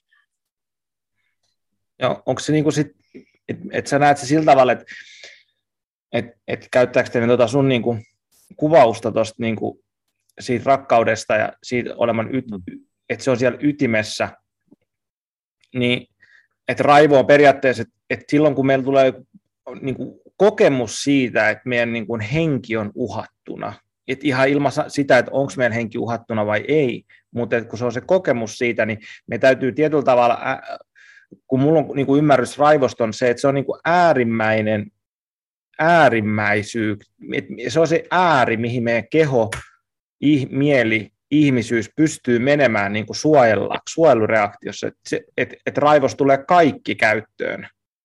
Hmm. Ja se, tulee sit, se ei tule niin kuin kauhean helposti itsestään, vaan se, että silloin meidän täytyy myöskin olla joku äärivastine siihen niin kuin äärimmäinen turvattomuus, äärimmäinen niin kuin uhkatilanne. Koita äärimmäinen siis kokemus uhkasta tai äärimmäinen kokemus turvattomuudesta, jolloin se, niin kuin se triggeröi sen niin kuin raivon, joka on niin kuin mm. tosi semmoinen viseraalinen, tosi hermostollinen, niin, kuin, niin, niin kuin eläimellinen tunne kuin voi vaan olla. Mm. Joo. Joo, siis tuossa tota, se niin puhuttiin turvattomuudesta, niin se on. Öö, monet väkivaltatilanteet, jossa ihminen on raivostunut, niin ne, niin ne syntyy, kun niitä katsoo ulkopuolelta, niin ulkopuolinen ihmettelee, mitä tuossa on tapahtunut.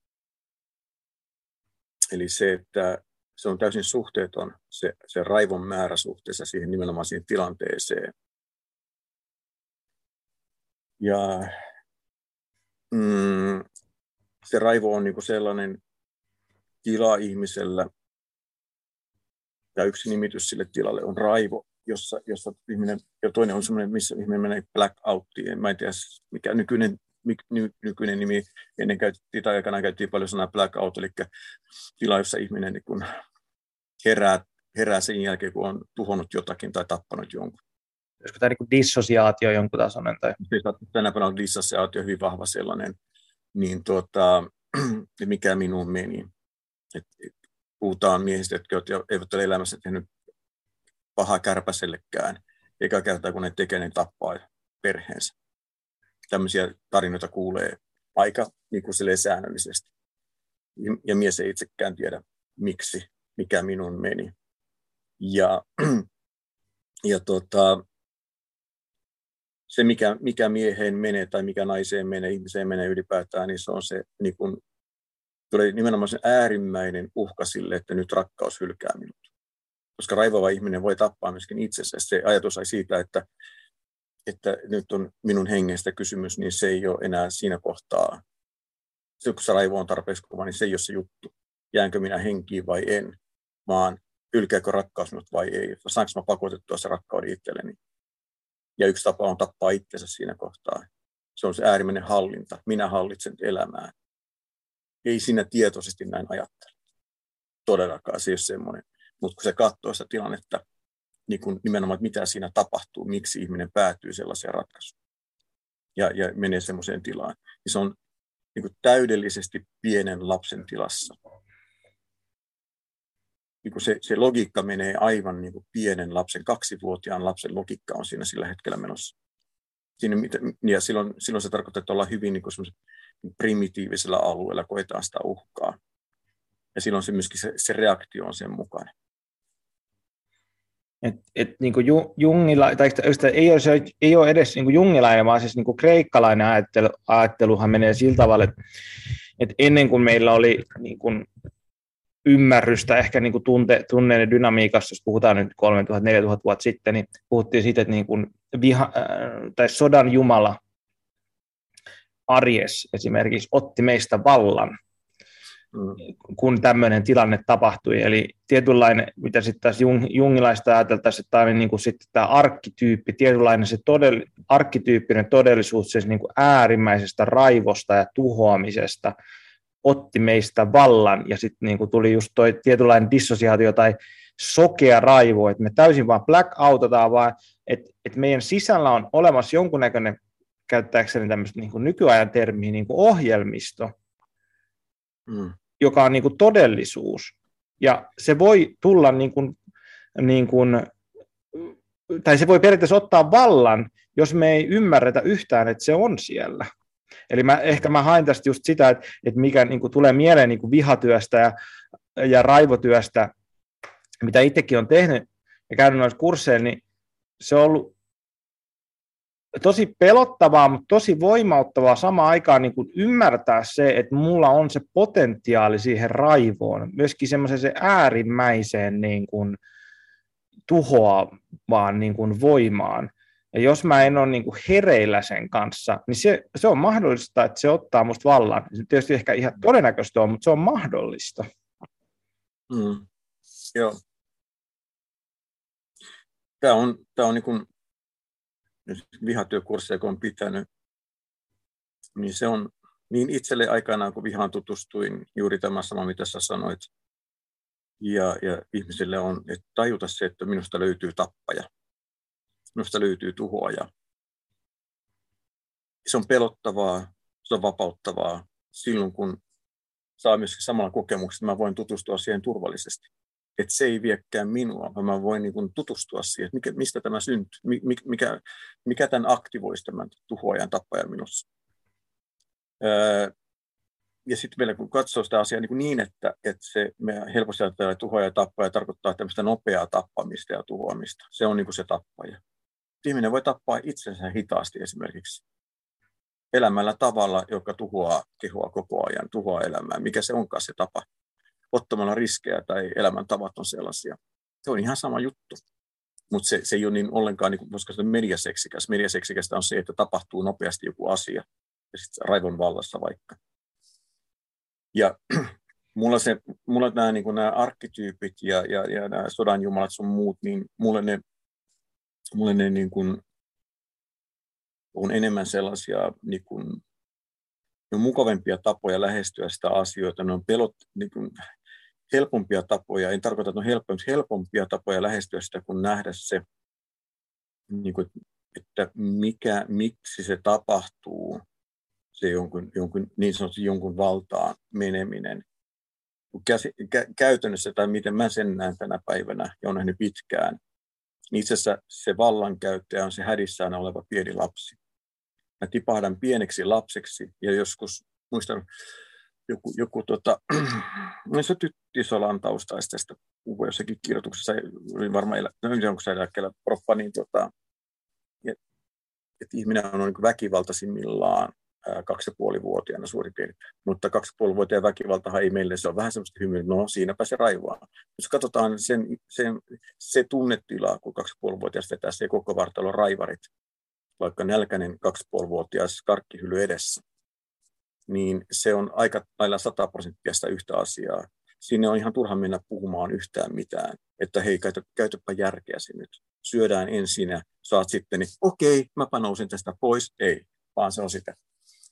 Kun sillä laitetaan aikuisen ihmisen voimat, niin henkiset kuin fyysiset voimat, niin se tilanne muuttuu aika toisenlaiseksi. Se ei ole enää ollenkaan niin hellyttävää, se raivominen, taikka ärsyttävää. Se on, se on kauhistuttavaa. Ja, ja mä näen, että joka kerran kun ihminen käyttää väkivaltaa, joka kerran, niin hän tippuu itse asiassa, taantuu ää, pieneksi lapseksi ja käyttää sitä ää, jo, niin kuin voimaansa niin kuin turvattoman hädissään olevan lapsen niin kuin, jo, niin kuin johdossa.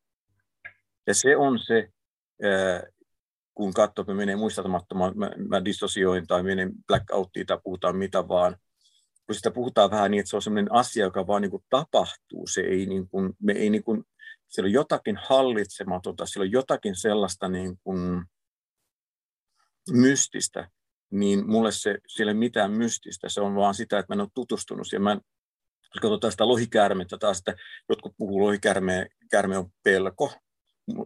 Se, tässäkin mä määritellään, mulle lohikäärme on viha. Miksi mä käytän niin kuin, ö, lohikäärmettä vihan symbolinen. Siksi se on niin mytologinen olento kuitenkin. Mä en ainakaan yhtään tuota, lohikäärmettä tavannut vielä tuolla missään, vaan, mutta se ymmärretään, että lohikäärme on niin kuin ylivoimainen voimiltaan. Mä en mahda sille mitään. Eli se kertoo, että miten isosta voimasta on kysymys. Ja meidän viha on prikulleen yhtä voimakas. Me vaan käytetään sitä mä että eihän minulla mitään voimaa. Me ajatellaan niin kuin lapset, että että se voima on niin kuin fyysistä voimaa. Ei. Jos me esimerkiksi kohdataan joku, ajatellaan vaikka petoeläimiä, mietitään, että eihän me pärjätä karhulle. No eihän me pärjätä, jos me mennään painimaan siinä kanssa, mutta jos me mennään vaikka johonkin tilaan, joka on lukittu, jonne karhu ei pääse, niin me ollaan turvassa. Ja me on rakennettu se tila, me ollaan turvassa siellä.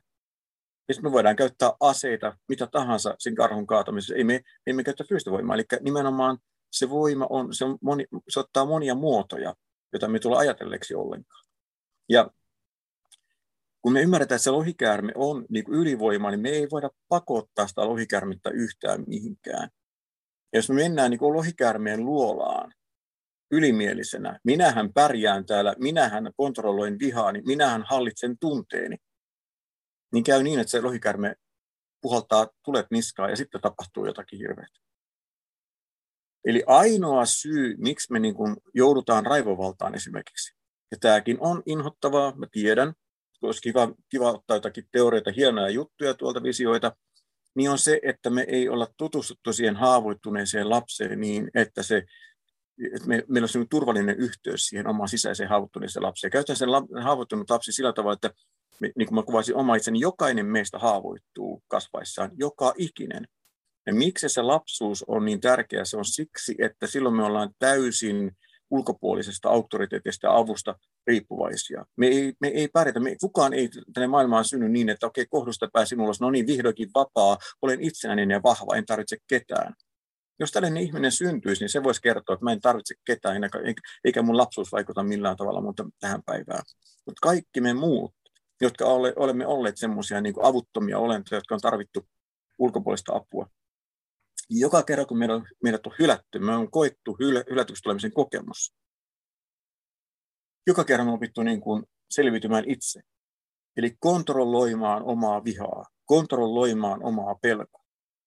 Ja vain tutustumalla siihen, niin kuin siihen miksi me on opittu kontrolloimaan ja siihen, niihin haavoihin, me opitaan niin kuin kunnioittamaan sitä sisäistä lohikäärmettä. Ja mitä enemmän me kunnioitetaan sitä, ja, ja silloin me kunnioitetaan samalla pelkoa, me kunnioitetaan kaikkia tunteita, surua, iloa, kaikkea, niin silloin yllätyksiä ei tule. Eli semmoinen ajatus, että joku vaan niin menettää malttinsa ja sanoo, että minä en sille mahda mitään. Mä en usko yhtään siihen. En hetkeäkään. Että näin vakavastaisesti siis siinä on kysymys. Ja jälleen mä sanon, että mä oon ollut suunnitteluosastolla töissä. Mä oon tavannut kuitenkin niin kuin semmoisia tekijöitä, jotka niin kuin lehdet mielellään kertoo niistä, että mitä kaikkia hirve, hirveyksiä elämässä on saanut aikaiseksi. Mä oon heidän kanssaan ollut tekemisissä. Mä oon aistinut sen pelon. Osa tärisee pelosta. Eivät ole mitään petoja. Mutta ovat sitten muuten ehkä vammautuneita niin, että he, heillä ei ole kykyä koskaan kohdatakaan sitä asiaa. Mutta kysymys on kuitenkin tunnetasolla aina sitä samasta jutusta. Ei ole olemassa semmoista mitään, niin kuin, meillä on erilaisia peilejä, joista me voidaan katsoa itseämme, mutta loppupelissä kaikki, kaikki niin kuin palautuu sinne omaan itseen. Mikä suhde minulla on itseeni, mikä suhde minulla on niin haavoihin, joita mä olen elämässäni saanut. Ja silloin kun mä lähdin katsomaan sitä asiaa, se, että kuka hoitaa mitäkin kautta, se on eri asia. Se on niin kuin vapaa, joka, jokainen hakee sen omalta tavalla, niin kuin oman, oman, oman tapansa ja tota, lähestymistapansa. Se, miksi mä tykkään tästä sisäisestä lapsesta, on se, ja niin vanhemmuudesta, aikuisuudesta, se, että jokainen ihminen, riippumatta historiasta, aikakaudesta, kulttuurista, me jokainen ollaan ollut lapsia, me kasvetaan aikuisiksi, jokainen meistä on kokenut vanhemmuutta, rakkaudetonta rakkaudesta vanhemmuutta ja siksi me kaikki kannetaan sitä mukana. Ja siksi, siksi tämä niin kuin, että kysymys on äärimmäisen yksinkertaisesta asiasta, jopa vähän niin kuin, voisiko se, tyl, se ei oikeasti tylsää, mutta tylsää sillä tavalla, että ne nyanssit lähtee tulemaan sitten siitä niin kuin lapsen mielikuvituksesta. Lapsi rakentaa kaikkia asioita, mutta lopulta on kysymys siitä, että onko se sisäinen lapsi, eli kuinka mä olevani turvassa vai olenko mä turvaton ja minkälainen suhde mulla on niihin, siihen puoleen, missä mä oon turvassa, millainen suhde mulla on siihen puoleen, missä mä oon turvaton. Ja tämän pohjalta mä teen kaikki valinnat päätökset. Mulla tulee yksi biisi mieleen tuosta, kun sä kerroit tuosta ja kuvasit tuota, niin jos siinä sanotaan, että maatuskoiden sisällä maatuskoita ja niin kuin se, että, että No tämä nyt ei ole, ei ole sinänsä mitään mystiikkaa, eikä sinänsä ihan Freudilta ja muilta lähtien niin kuin ajatellaan sillä tavalla, tai on ajateltu, että ihminen niin kuin rakentuu maatuskoista ihan niin kuin sieltä kohdusta lähtien, tulee kerroksi, kerroksi, kerroksi, ja sitten mulla on aikuisia. Ja sitten vielä, niin kuin sit, että miksi se maatuskoiden sisällä maatuskoista, niin myöskin, että Et, että ne, mitä ne varhaiset kerrokset on, niin ne on heijastuksia meidän vanhemmista. Ja mitä niillä mm. vanhemmilla on, niin niillä on heijastuksia heidän vanhemmistaan. Mm. Ja sitten, että kuinka, jos nyt ajatellaan yksinkertaistettu näitä kerroksia ja siellä pohjalla on perusturvaa ja tämän tyyppisiä asioita, että mitä enemmän siellä on niin sirpaloitumista, traumoja, kipua, särkyä, kaikkea, mitä me ollaan, tragediaa ja pahantahtoisuus, mitä me kohdattu, niin sitä ylemmäs se sirpaloituminen sitten tietysti tulee, ja mitä voimakkaammin, niin sitä voimakkaammin. Ja sitten on niin kuin samaa mieltä sun kanssa ehdottomasti siitä, että et, et kun me päädytään tiloihin, jos tämmöinen sokea raivo tai joku tulee tai mikä vaan, niin se on, että palataan tietyllä lailla siihen niin kuin lapseen ja sitten luultavasti myöskin siihen niin kuin sirpaloitumiseen, niin kuin sen minän sirpaloitumiseen silloin niin kuin nuorena, että meillä ei ole siellä semmoista perusturvaa. Ja sillä tavalla, että, että nämä, koko ajan tämä maatuskan nämä kerrokset, kaikki vaan kommunikoi toistensa kanssa.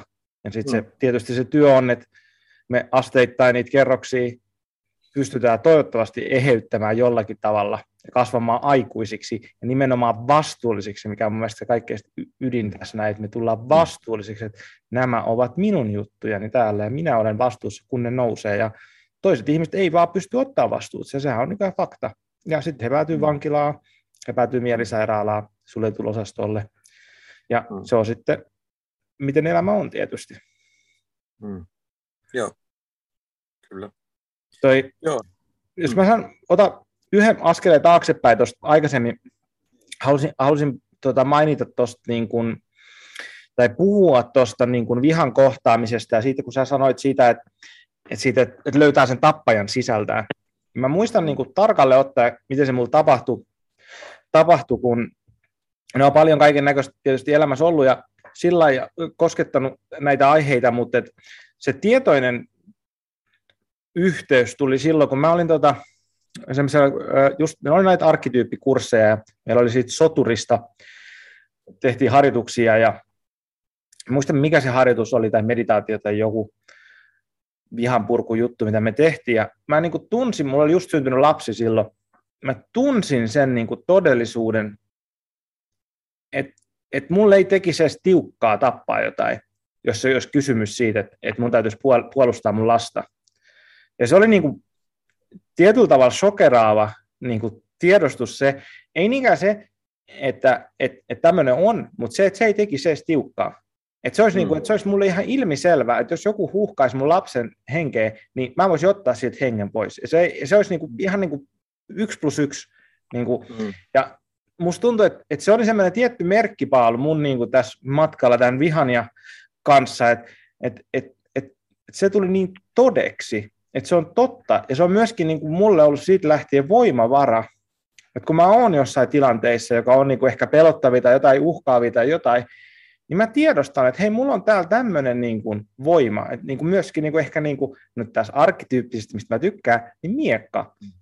Mm. Sisäinen miekka siihen niin kuin potentiaaliin, mutta ennen kuin mulla oli kontakti siihen, niin mä olin paljon pelokkaampi. Mm. Mm. Mutta sitten kun mulla on se kontakti, ilman että mun täytyy käyttää sitä, niin se, on niinku, se oli niinku se tietyllä tavalla aasinsilta, kun mä löysin kontaktin tähän puoleen itsestäni. Just näin. Kyllä, koska tuossa se niin kuin hyvin kuvaat sitä, että, tai niin kuin minkä mussa herää tuon perusta pohjalta, mitä sä sanot, niin on, että mitä enemmän me tutustutaan siihen voimaan itsessämme, myöskin tuohon, tuohon puoleen, että olen valmis tappamaan, ja, ja tuota, epäröimättä teen sen oma, oman lapseni puolesta. Näin kyllä tunnistan sen myöskin, että, että, tota, että se löytyy. Niin silloin me voidaan käyttää sitä aikuista ymmärrystä ennakointiin, eli niin kuin tietoisesti. Esimerkiksi sellainen tilanne, että kun on, tulee, niin kun ihminen joutuu väkivaltaisiin tilanteisiin elämässä vaikka toistuvasti, ei, ei vaan voi sille mitään. Omasta mielestä hän tekee kaikkensa ja sitten huolimatta hän joutuu väkivaltaisiin tilanteisiin sitä väkivallan uhaa alle. En usko näin ei tapahdu. Tapahtuu niin, että mä en jostakin syystä, jos mä joudun tämmöisiin väkivaltaisiin tilanteisiin, niin mä en, mä en niin kuin joko osaa tai mä en uskalla kuunnella pelkoani. Koska pelko herättää, se kertoo heti. Me tiedetään, niin kuin osataan lapsille, niin kuin sanoin, me arvioidaan, että saako mennä leikkimään sinne, vaikka tuonne kalliolle. No aikuisena mä tiedän sen kallion, millä, jos mä tiedän millainen se on, niin mä sanon kyllä, jos mä näen, että sinne vaaraa. Jos mä näen, että se on joku kallio jyrkä, niin mä sanon, ei.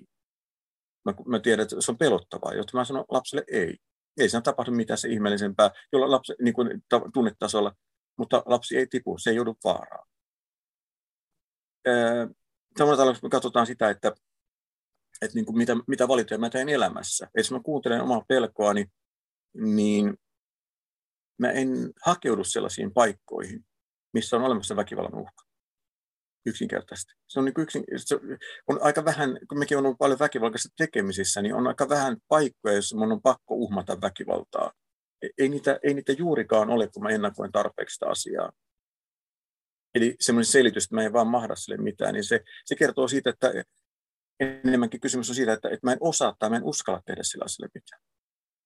Ja, ja silloin niin kuin se, se, että tunnistaa itsessään tuon puolen, niin ymmärtää sen vakavuuden, se helpottaa sen, niin kuin sen asian, kun ymmärrän jonkun asian vakavuuden, niin se helpottaa niin kuin ennakoimista, nimenomaan sitä aikuisuutta, että hei, mun on syytä ottaa vakavasti tämä elämä, elämässäni, kun mä teen kaikenlaisia valintoja suhteessa itseeni, suhteessa rakkaisiin. Tosi hyvä esimerkki siitä. Ja se, mit, mit, miksi on hyvä niin kuin, tutustua omaan itseen ja tähän voimaan, tähän puoleen. Siitä on paljon iloa ja helpotusta. Se, se on pelottavaa, niin kuin säkin sanoit, se on. Kyllä minusta itsekin, että hyvänen aika, tämähän löytyy minusta. Kaksi kertaa, että on pelastanut mun hengen työtilanteessa.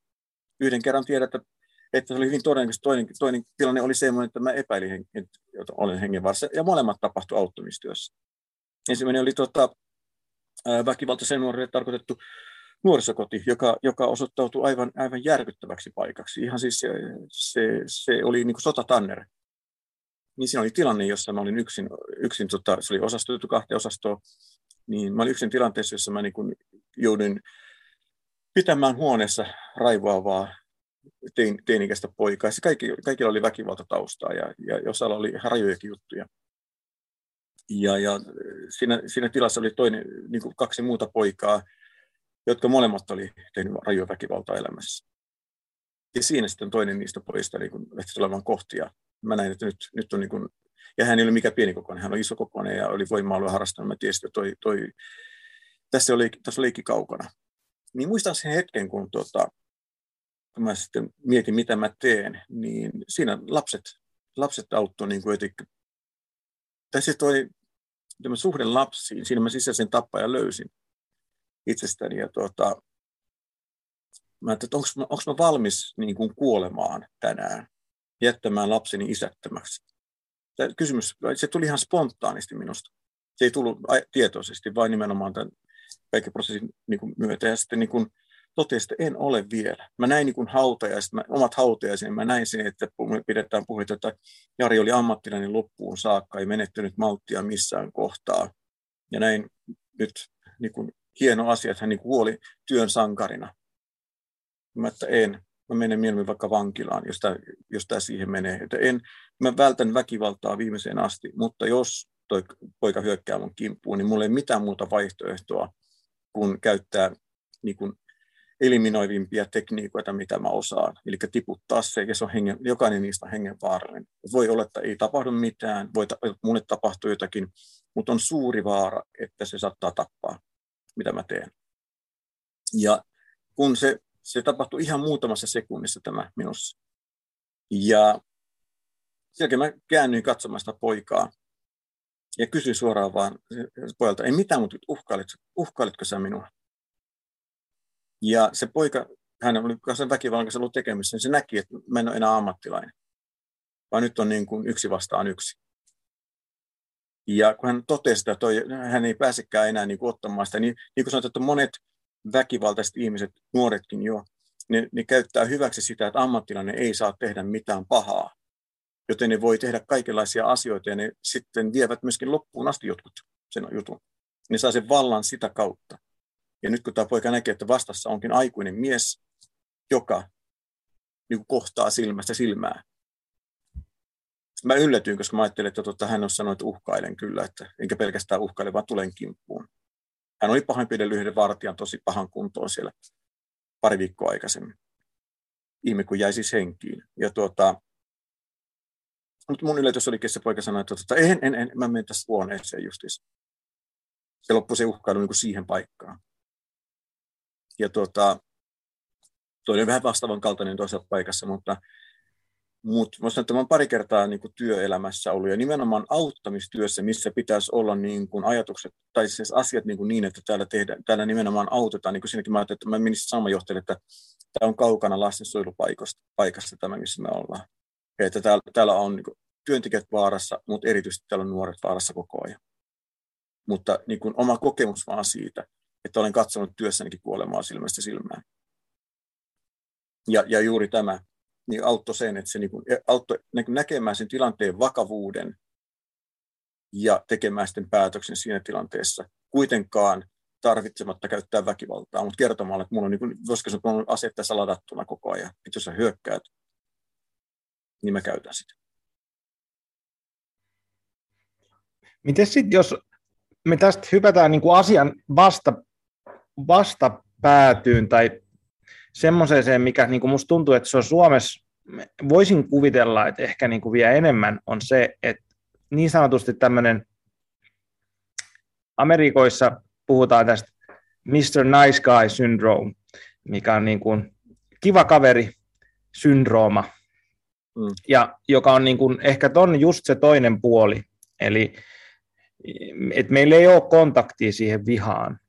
Meillä ei mm. ole kontaktia meidän omaa energiaa, me ollaan vaan kivoja kavereita, me autetaan, ollaan niin sanotusti pehmomiehiä. Niin voiko sä kertoa tästä ilmiöstä, mikä on varmaan sulle tuttu? Joo, siis pehmomies, sen takana on kiltti lapsi, kiltti poika. Eli on oppinut siihen, että laittamalla niin omat tunteet taakse, miellyttämällä toisia, olemalla kiva, niin tulee hyväksytyksi. Se, se, se on niin kuin kaiken sen pohjana. Ja se, eli se on opittu taito, ja sen ymmärtäminen auttaa oppimaan sen taidon pois niiltä osin, kun se ei, ole, ei palvele elämää. Siis tämmöinen nice guy ja kiltti mies ja ylipäätään hyvä tapainen, niin siinä on, siinä on paljon hyviä puolia. Siis sitä voi käyttää tietoisesti paljon. Käytän itsekin sitä työssäni paljon ja varsinkin väkivallan uhan alla, missä, missä mä olen työskennellyt paljon, niin, tota, mm, niin on paljon niin kuin ennakoinnissa valtavasti hyötyä tuosta puolesta. Mutta samalla kun olen oppinut näkemään sen varjopuolen, niin pystyy näkemään, että, että missä sitä kannattaa käyttää millä tavalla ja missä sitä ei kannata käyttää. Missä se kääntyy itseään vastaan. Ja sitten se yksi tärkeimpiä asioita on, on, on, että kun, kun on oppinut kiltiksi, niin jokainen kiltti ihminen on aikapommi, mies ja nainen. Ja suuri, osa aikapommista räjähtää sitten, että on tapahtuu näitä, että nimenomaan ei ole pahaa kärpäsellekään. On naisia, on miehiä, jotka turvautuvat eka kertaa elämässä väkivaltaa ja se hehtii valtavasti tosi rajua. Se on niin kuin ikään kuin viimeinen pisara ja sitten tapahtuu jotakin rajoja. On aika usein niin kuin, niin kuin kilteillä on tämä juttu näin. Suuri osa kilttien ihmisten aikapommista purkautuu sisälle päin. Eli se näkyy masennuksena, se näkyy haluttomuutena, elämä jysähtää paikalleen, ei, ei ole näköala mihinkään suuntaan, tulee niin elävä kuollut. Onko se sitten se periaatteessa, että jos erona siinä on, että, että jos se räjähtää, niin sisälle päin se on itsemurha, ja sit, jos se ei räjähdä, niin sit se on hidas itsemurha. Niin, niin joo, näin. joo, kyllä. Kyllä. Just niin kuin mitä sitten aikaisemmin mainitsit, just siitä, että niin kuin ei pidetä huolta itsestään, ylipaino, hmm tämmöinen. Mm, kaikki tämmöinen, joo. Ja, tota, ja sitten se, että kun meillä kilteillä, jotka on niin tämmöinen nice guy-ajattelu on, niin, tota, niin se on se ajatus, että ei tästä kukaan kärsi tästä mun, mun syndroomasta, kun, jos mä vaikka tiedostan sen, kun, kun minä itse. Itse asiassa kiltti, kiltti aikuinenkin käyttää valtaa tosi paljon hän laittaa, sysää toisten päälle kiitollisuuden velkaa, syyllisyyttä, et koska kiltti ihminen, niin kun, että okei, käyttäkää vaan hyväksi, ei se mua haittaa. Niin se on nimenomaan semmoinen, että se niin imee energiaa valtavan paljon. Sitten sieltä saattaa tulla huokailua, että kyllä tämä elämä on raskasta, joka, joka tuo koko ajan toiselle syyllisyyden tunnetta siitä, pitäisikö tässä tehdä jotakin, mitä me ei nyt huomata siinä. Ja se on koko ajan niin vallan käyttämistä isosti. Ja sitten siinä se niin kuin loistaa poissaololla nimenomaan se aikuisuus. Että jos mä olen kasvanut kiltiksi, niin mä, nimenomaan mun tehtävä on niin kuin löytää siitä niin kuin se, se tuota, mikä, mikä palvelee elämää, mikä on niin hyvä ja mikä ei palvele. Ei palvele minua eikä palvele toisiakaan. Koska kilttihän hakee myöskin siihen apua, että jos joku toinen kertoisi mulle, miten mä sitten elän, jotta minä, niin kuin, ää, tämä kiltti on ei mulle paha eikä toiselle paha. Kiltillä aina se auktoriteetti on jossakin ulkopuolella. Joku toinen sanoi, minä vaan toteutan sitä. Kiltit on erittäin hyviä sotilaita, koska, koska kilttihan toteuttaa vaan sen annetun käsky. Kiltti ei, tee itse, kiltti ei itse tapa ketään sotilana, vaan se on käsketty tappaa. Hän vaan tekee sen oman työnsä. Niin esimerkkinä tässä, jos mennään niin äärimmäisyyksiin, vaan niin avatakseni sitä. Kiltti ei, ei, ei niin kuin epä, epäile käskyä, vaan toteuttaa sen. Ja se niin kuin kasvattaa sitä sisäistä katkeruutta ää, sillä tavalla, että ja semmoista niin kuin, koska se tarkoittaa, että mä olen koko ajan näkymätön. Ja siksi se niin kuin myrkyttää ihmistä sisäisesti ja se myrkky leviää ulospäin. Joko niin kuin aktiivisesti jonakin päivänä rysähtää, tai ihmiselle tulee ikään kuin kaksi puolta. On niin kuin tämä, muistan, tämä niin kuin Lulu, Lululla oli kolme mieltä, tämmöinen Tuula Amerlan viisi, missä samalla naisella oli monta erilaista niin kuin persoonaa me yritetään kasvattaa itsestämme, että on se kiltti siellä töissä, mutta sitten on vapaa-aikana on tapahtunut on joku ihan toinen puoli. Ja, t- ja se on niin selviytymiskeino nimenomaan, että selviydy kiltteydestä, koska vapaa-aikana teen jotakin ihan muita juttuja. Tai sitten, että olen selviydy kiltteydestä niin kuin minä, koska elän mielikuvituksessa niin suurimman osa aikaa. Niin mä pystyn sieltä, mä menen aina sen mielikuvitukseen turvaan, jotta mä jaksan taas tätä niin kuin rankkaa maailmaa. Se, se, on, se, on, se on vakava itse asiassa niin kuin asia. Se, se syö tosi pahasti sisältä päin ja se, se vaikuttaa myöskin ulospäin. Kiltti-ihminen ei ole läsnä ennen kuin hän on niin kuin sen kiltteytessä varjopuolen nähnyt ja pystynyt ottamaan sitä jälleen kerran vastuun. Vain ihminen, joka ottaa vastuun omista tunteista ja tarpeista, kykenee olemaan läsnä. Kaikki muu on höpö höpöä tai suorittamista. Et, et kiltti ihminen on myöskin niin kuin harmiton ja se mun mielestä se niin kuin on sama asia periaatteessa kuin on niin kuin lapsi. Että siinä ei ole kasvettu aikuiseksi. Juuri näin. Ja sitten ja sit kun se on se jännä, että siinä tulee semmoinen, sanon nyt ihan suoraan, niin mun mielestä semmoinen tietynlainen kiltin ihmisen narsismi niin kuin siitä, että, että me niin kuin esitetään par, jotain parempaa kuin me ollaan. Ja sillä että minä, minä olen kiltti ja minä olen niin kuin hyvä ihminen. Ja sitten tietyllä tavalla samaan aikaan se, niin se varjopuoli siellä saattaa olla ihan mitä vaan. Ja toivottavasti se ei ilmannut elämässä ja toivottavasti se ei ilmannut lähe, läheis, läheisten, läheisissä suhteissa, mutta hyvin helposti se tulee. Ainakin... Siis mm. ja sen verran tuohon, että se niin kuin, ei ilmannut mitenkään rajulla tavalla, mutta se, että kiltteys, sillä on aina seurauksensa. Mä näen, että mä, mä, mä niin kuin nyt korjaan ja hoidan sitä, niitä seurauksia, mitä mä esimerkiksi olen isän aiheuttanut lapsilleni omalla kiltteydelläni. Ja vaikka olen, lapset ovat syntyneet poikaa lukuottamatta selkeä, kun olen terapian aloittanut, ei se mun kilttyys parantunut. Se tarkoittaa, että mä en tullut tutuksi sen kiltteyden kanssa riittävän paljon, että se olisi niin suojellut lapsia sieltä varjopuolelta. Mm. Eli, no, vanhemmuuteenhan kuuluu se, ja, ja kun puhutaan tässä vielä miesten vihasta, niin isänä on hyvä ymmärtää sellainen asia myös, että, että jokainen isä haavoittaa omaa lastaan. Semmoinen asia, ajatus siitä, että minä, minä huolin lapsista nimen haavoita ikinä, on satua. Me haavoitetaan. Me ei pystytä ihmisinä niin kuin mitenkään olemaan haavoittumatta, mutta rakkautta on se, että mä otan vastuun siitä. Mä en selittele. Mä en selittele sitä, että parhaani tein, oli rankkaa elämässä, kyllä minä rakastan tai, tai että toivon, että äiti sanoi, että kyllä se isä rakastaa, vaikka se ei niin kuin koskaan sitä ääneen sano, koska isälle se rakastaminen, rakastamisen sanominen on niin vaikeaa. Höpö, höpö. Moniko isä, siis jotain niin rajuja juttuja, moniko isä on lapsensa haudalla, kyllä sitten kun hautajaisessa ollut, niin sitten miten mä rakastin kanssa ja rakastan kanssa, niin me ei koskaan ole elämässä. Miten siinä kohtaa pystyy sanomaan sen? Eli kyllä me miehet pystytään niin kuin paljon enempään kuin me itse, itsekään uskotaan, tarkoitan tällä vastuupuolella. Mutta me tarvitaan herätä siihen, ymmärtämään sellainen asia, että on se sitten kilttiyttä tai aggressiivista käytöstä, mitä tahansa, niin tota, me haavoitetaan lapsia. Koska niin kuin sanoit, että kiltti isä esimerkiksi, niin hän on lapsi lasten mukana. Hän kuulee varmaan usein niin kuin lasten äidit sen, että hänellä on biologiset lapset plus yksi aikuinen lapsi polhottavana. Ja se tarkoittaa että kiltti isä ei huolehdi tärkeimmästä isyyden tehtävästä, eli turvallisuudesta. Onhan mielenkiintoista itse asiassa, että viha tehtävä on huolehtia turvallisuudesta. Isyyden tehtävä on huolehtia turvallisuudesta. Ja me miehet olemme väkivaltaisempi sukupuoli kuitenkin. Noin niin kuin, eli me ollaan hukassa sen asian kanssa. Me käytetään sitä voimaa, mutta kun lapsi on ohjaamisessa, pikkupoika on ohjaamisessa siellä, niin jälki on hurjaa. Mutta se sama voima, kun se on sen aiku, aikuisen miehen käytössä, niin siitä tulee onnellisia ihmisiä ympärille.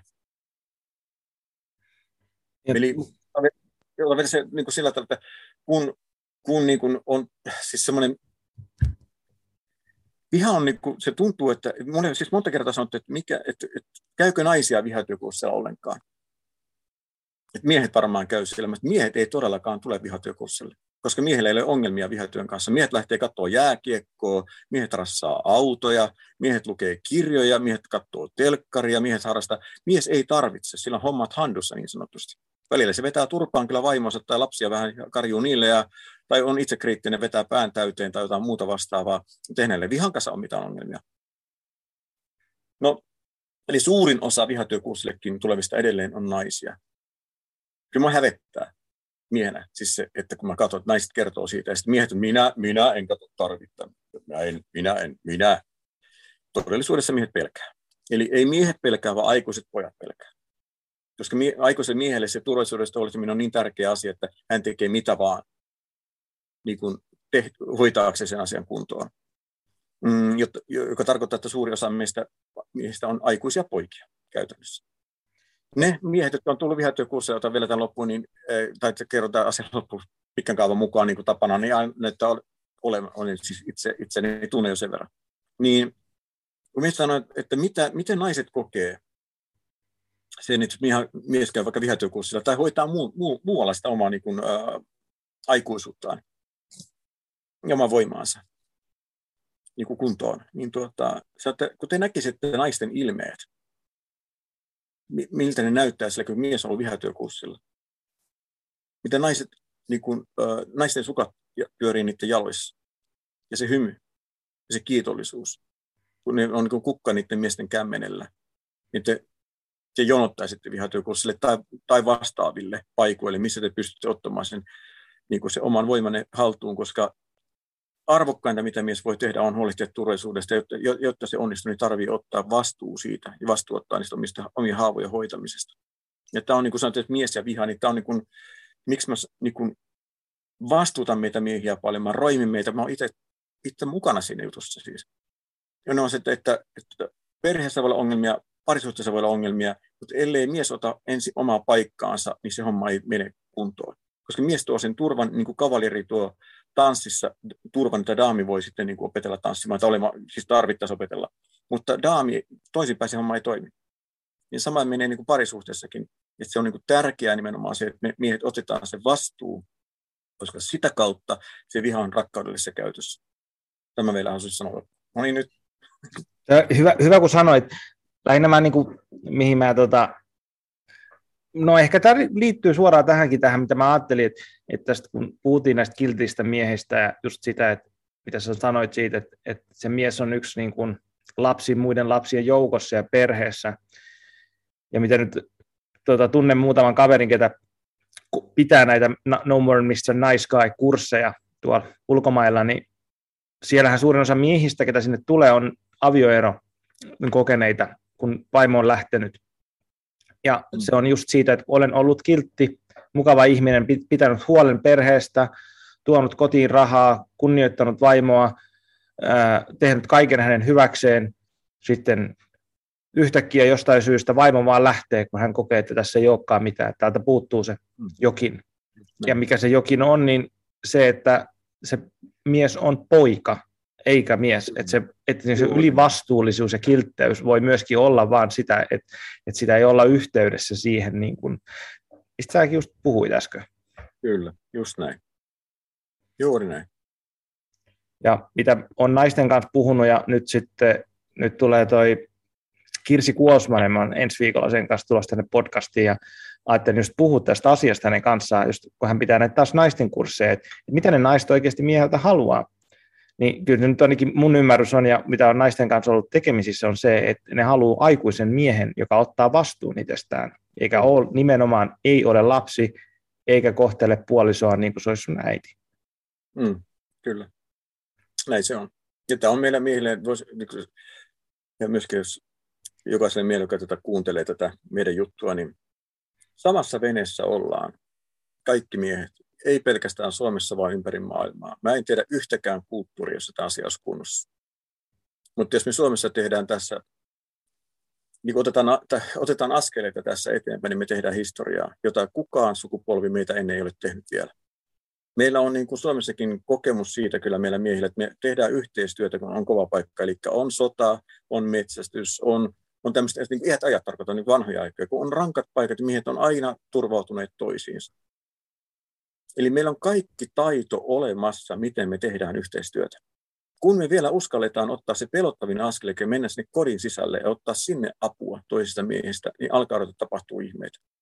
Ja ensimmäinen asia siinä on se, että mä, mä tunnustan, esimerkiksi minä tiedän itse, vaikka mä oon tehnyt 30 vuotta kohta itseni kanssa työtä, mä kompuroin entisessä avioliitossa todella paljon. Meillä oli kultainen noutaja koirana pari vuotta ennen kuin erottiin. Niin jotenkin tuntui, että se kultainen noutaja tuli niin kuin näyttämään mulle peilinä, että minkälainen mä olen. Välillä musta tuntuu, että mä oon enemmän kultainen noutaja kuin se kultainen noutaja, joka haluaa palvella kaikessa. Niin mä olin semmoinen niin sätkynukke siellä oikein. Et mä niin kun, ja mä tiesin, että tässä ei kaikki kunnossa, mutta mä en saanut vaan otetta siihen, että millä, miten mä pystyn ottaa vastuun itsestäni. Et pystyn hyvin näkemään, ja kyllä on hävettänyt, harmittanut, ja, ja, ja, tota, ja erityisesti mä tunnen, tunnen niin surua paljon sitä, miten isä, isyys oli poissa mun tyttäriltä. Mun poika on sitten taas syntynyt ennen, ennen avioliittoa, hän on eri, eri äiti, mutta perheessä, perheessä niin kuin, tota, olevat tyttäret, niin ää, niin mä näen, että mä ihan siinä samassa, että mä en todellakaan voi sanoa besservisserina että mä yläpuolella. Mutta niin kuin se, mihin mä halusin kannustaa, niin kuin, että vaikka tämä on niin kuin kovaa hommaa, tämä on nimenomaan miesten hommaa, se, että otetaan vastuu omista tunteista. Että kaikki tämmöinen niin extreme urheilut ja kaikki muut auton rassaamista ja muut vasta, ne on ihan ok, mutta ne on lasten leikkiä. Se on lasten leikkiä verrattuna siihen, kun ottamaan niin oikeasti vastuun itsestä. Moni mies mieluummin eli aikuinen poika, turvautuu väkivaltaan mieluummin kuin ottaa vastuun tunteistaan. Se kertoo vain siitä, miten pelottavaa tämä on. Me kuvitellaan, että väkivalta on rohkeaa, se ei ole sinne päinkään. Mä oon niin paljon ollut väkivaltaisessa tekemisessä, oon ollut tekemisessä niin kuin, henkirikollisten kanssa, jotka ovat niin kuin pysähtyneet kuuntelemaan, mikä oli se tunne niissä hetkissä, kun he tekivät sen tekossa, niin poikkeuksesta sieltä on tullut pelko. Oli tosi turvaton olo, mutta tuntui vahvalle sillä hetkellä. Ja, ja silleen tavalla mä niin näen, että tämä on niin kuin, että toki tätä voi kuunnella, niin kuin fiilistellä, että tämmöisiä juttuja tulee, mitäs tulee seuraavalta muilta kanavilta tai jotakin muualta, ok, se sopii, mutta niin kuin mä haluan että mä, niin kuin, tämän oman osuuteni, kun mä näihin haastatteluihin lähden mukaan, niin tuoda että niille miehille, että, että ymmärtäkää miehet, että parasta, mitä te voitte antaa rakkaille, mitä me voidaan antaa rakkaillemme, on, että me tuoda, huolehditaan turvallisuudesta, niin kuin että ollaan aikuisia. Hyvä esimerkki on, että tykkää paritanssista tai ei, niin katsoa, mikä tehtävä miehellä siinä on. Olla kavaljeeri. Jos me katsotaan, että mitä paremmin kavalieri hoitaa oman tehtävänsä, se enemmän ihmiset katsoo sitä daamia, miten se loistaa siinä, miten se on niin silmät kiinni menee ja tanssii. Hän ei voi olla silmät kiinni, hän ei voi niin kuin pariluistelussa niin kuin antaa itsensä lentää korkealle ilmaan kahteen kolmeen metriin sinne ja tulla selkä edellä alas, ellei hän luota, että kaveri ottaa kiinni. Ja tämä on se arvokkain asia, mitä me miehet voidaan antaa. Ja oon sanonut, sanonut että miehet ollaan yksinkertaisempi sukupuoli. Siltä me ei olla tyhmempi, vaan me ollaan toivottavasti, vaan yksinkertaisempi, koska meidän tehtävä on turvallisuudesta, ja turvallisuus on, se joko on tai sitä ei ole. Ei ole mitään suhteellista turvallisuutta. Sitä ei ole olemassakaan. Se joko on tai sitä ei ole. Ja se on niin iso vastuu, kun me ruvetaan puhumaan sisäistä turvallisuudesta siitä, että onko esimerkiksi parisuhteessa hyvä olla. Niin siinä ei ole, kaikki riidat on, muuttuu selkeän tarpeettomiksi. Ne muuttuu täysin tarpeettomiksi. aikuinen mies, ei aikuinen nainen, ei näe mitään syytä riidellä kumppaninsa kanssa. Se ei tarkoita sitä, etteikö riitoja voi syntyä. Mutta kun mä ymmärrän, että riita lähtee aina turvattomuudesta, niin mä alan suhtautumaan riitoihinkin eri tavalla. Ja silleen mä niin näen tämän, että, että rohkeutta on nimenomaan se, että me niin astutaan tuntemattomaan, jossa meidän isämme, isoisämme, esisämme eivät ole koskaan käyneet, eli vastuu omista tunteista ja tarpeista. Jotta me voidaan tehdä se, niin hakeutukaamme toista kaltaistamme joukkoon, eli jotka ottaa niin askeleita siihen suuntaan. Mulla tulee niin kaksi juttua mieleen tuosta, ja to, toiseen mä haluaisin pureutua syvemmällä. Yksi on, että et, et, et ehdottomasti naisilla on oma vastuunsa puolet diilistä parisuhteessa, ja miehellä on omatsa, ettei so, soimata miehien liikaa myöskin, että on niin kuin yhdessä tässä ollaan myöskin niin kuin kaikki, kaikki ihmiset, tai sanotaan, että jokainen yksilö on yhtä lailla vastuussa. Mutta sitten toi, mä juttelin tuon Kaisa Peltolan kanssa mun podcastissa, ja mä kysyin siltä, että, että mikä se on sit se lä, hänen niin kuin läsnä oleva mies, tai mitä se niin kuin parhaimmillaan tuo, ja hän sanoi just sen, että, että läsnä oleva mies tuo niin kuin tietynlaista turvaa ja niin kuin kannattelua siihen ryhmään, mistä säkin puhuit. Hmm. Sitten, mutta sitten mä, mulla on niin kuin semmoinen vielä, niin kuin, että, että mikä se on niin kuin se toinen puoli, että, että kumminkin turva ja kannattelu, niin kuin se, että, että mies on läsnä, on tietyllä tavalla, siinä on semmoinen passiivinen puoli, mikä ei, ei siis ole huono, vaan siis vaan passiivinen, että, että mies on siinä kannattavassa tilaa. Ja, mutta mikä se on sitten se, niin se miehen aktiivinen rooli siellä parisuhteessa esimerkiksi? Et kun sitten taas se menee niin lähelle sitä, niin kuin, sitä kilttikaveria, että et pidetään huolta, niin kuin, että on, on rahaa ja laksut, maksut, laskut on maksettu ja puita on pesässä ja on lämmin ja vaimolla on niin kuin kaikki turvassa ja sillä mutta silti se nainen saattaa kokea, että tämä mies on, on lapsi. Niin mikä se on sitten se aktiivisen miehen rooli siellä parisuhteessa, se, että kun, kun tässä, tässä mennään mun mielestä niin hiuksen hienoa niin paikkaa siihen, että, että kun mies tulee aktiivisesti, niin sehän on niin aktiivisen miehen, toivottavasti läsnä mies, sehän on valloittaja se menee uusiin paikkoihin, mitkä on tuntemattomia. Ja tietynlainen siinä on semmoinen, mä en sano, ottaminen on ehkä vähän niin kuin sana, joka niin kuin tuo siihen semmoisen jonkun negatiiviset puolen, mutta se, että, että, niin kuin, että millä tavalla mies tulee aktiivisesti naisen luo ja myöskin niin kuin, että se ei ole vaan sitä, että mies vaan kannattelee tilaa ja nainen on siellä, siellä tilan sisässä, vaan että mies myös aktiivisesti menee naisen luo ja olemaan mies ja ilmaisee omat myös esimerkiksi tarpeensa ja toiveensa niin seksuaalisesti, tunteellisesti ja tämä koko niin kuin muu paketti siinä. Hmm. Joo, tämä olisi ihan vähän pidempikin. Mä katselin tuossa aikaa, että kohta tästä lopetella. Varasin siis pari tuntia tähän nyt, niin tota, Nämä on aina, nämä podcastit menee näin, että loppuu aika kesken. Mutta, mutta, joo, joo. Mä sanon vaan sen siksi, että tämä jää varmasti nyt kesken tämä juttu, mutta otan siksi tämän, vielä tämän myöskin, että pari tanssia kun katsoo, siis semmoista pari tanssia, missä niin kuin ei suoriteta sitä tanssia, vaan, vaan jotenkin tanssijat nauttii siitä, niin kyllä se miehen osa on paljon muutakin kuin olla passiivinen Se passiivisuus ehkä on se, että se, se lähtökohta on, että mies ymmärtää, että, mä tuosin turva, että mies tuo joko turva, turvaa tai turvattomuutta, vaihtoehtoja ei ole. Et sillä tavalla tämä on niin kuin, että, että kun on miehenä niin ei ole semmoista niin kuin neutraalia miehuutta olemassa, vaan on se joko tuo turvaa tai turvattomuutta.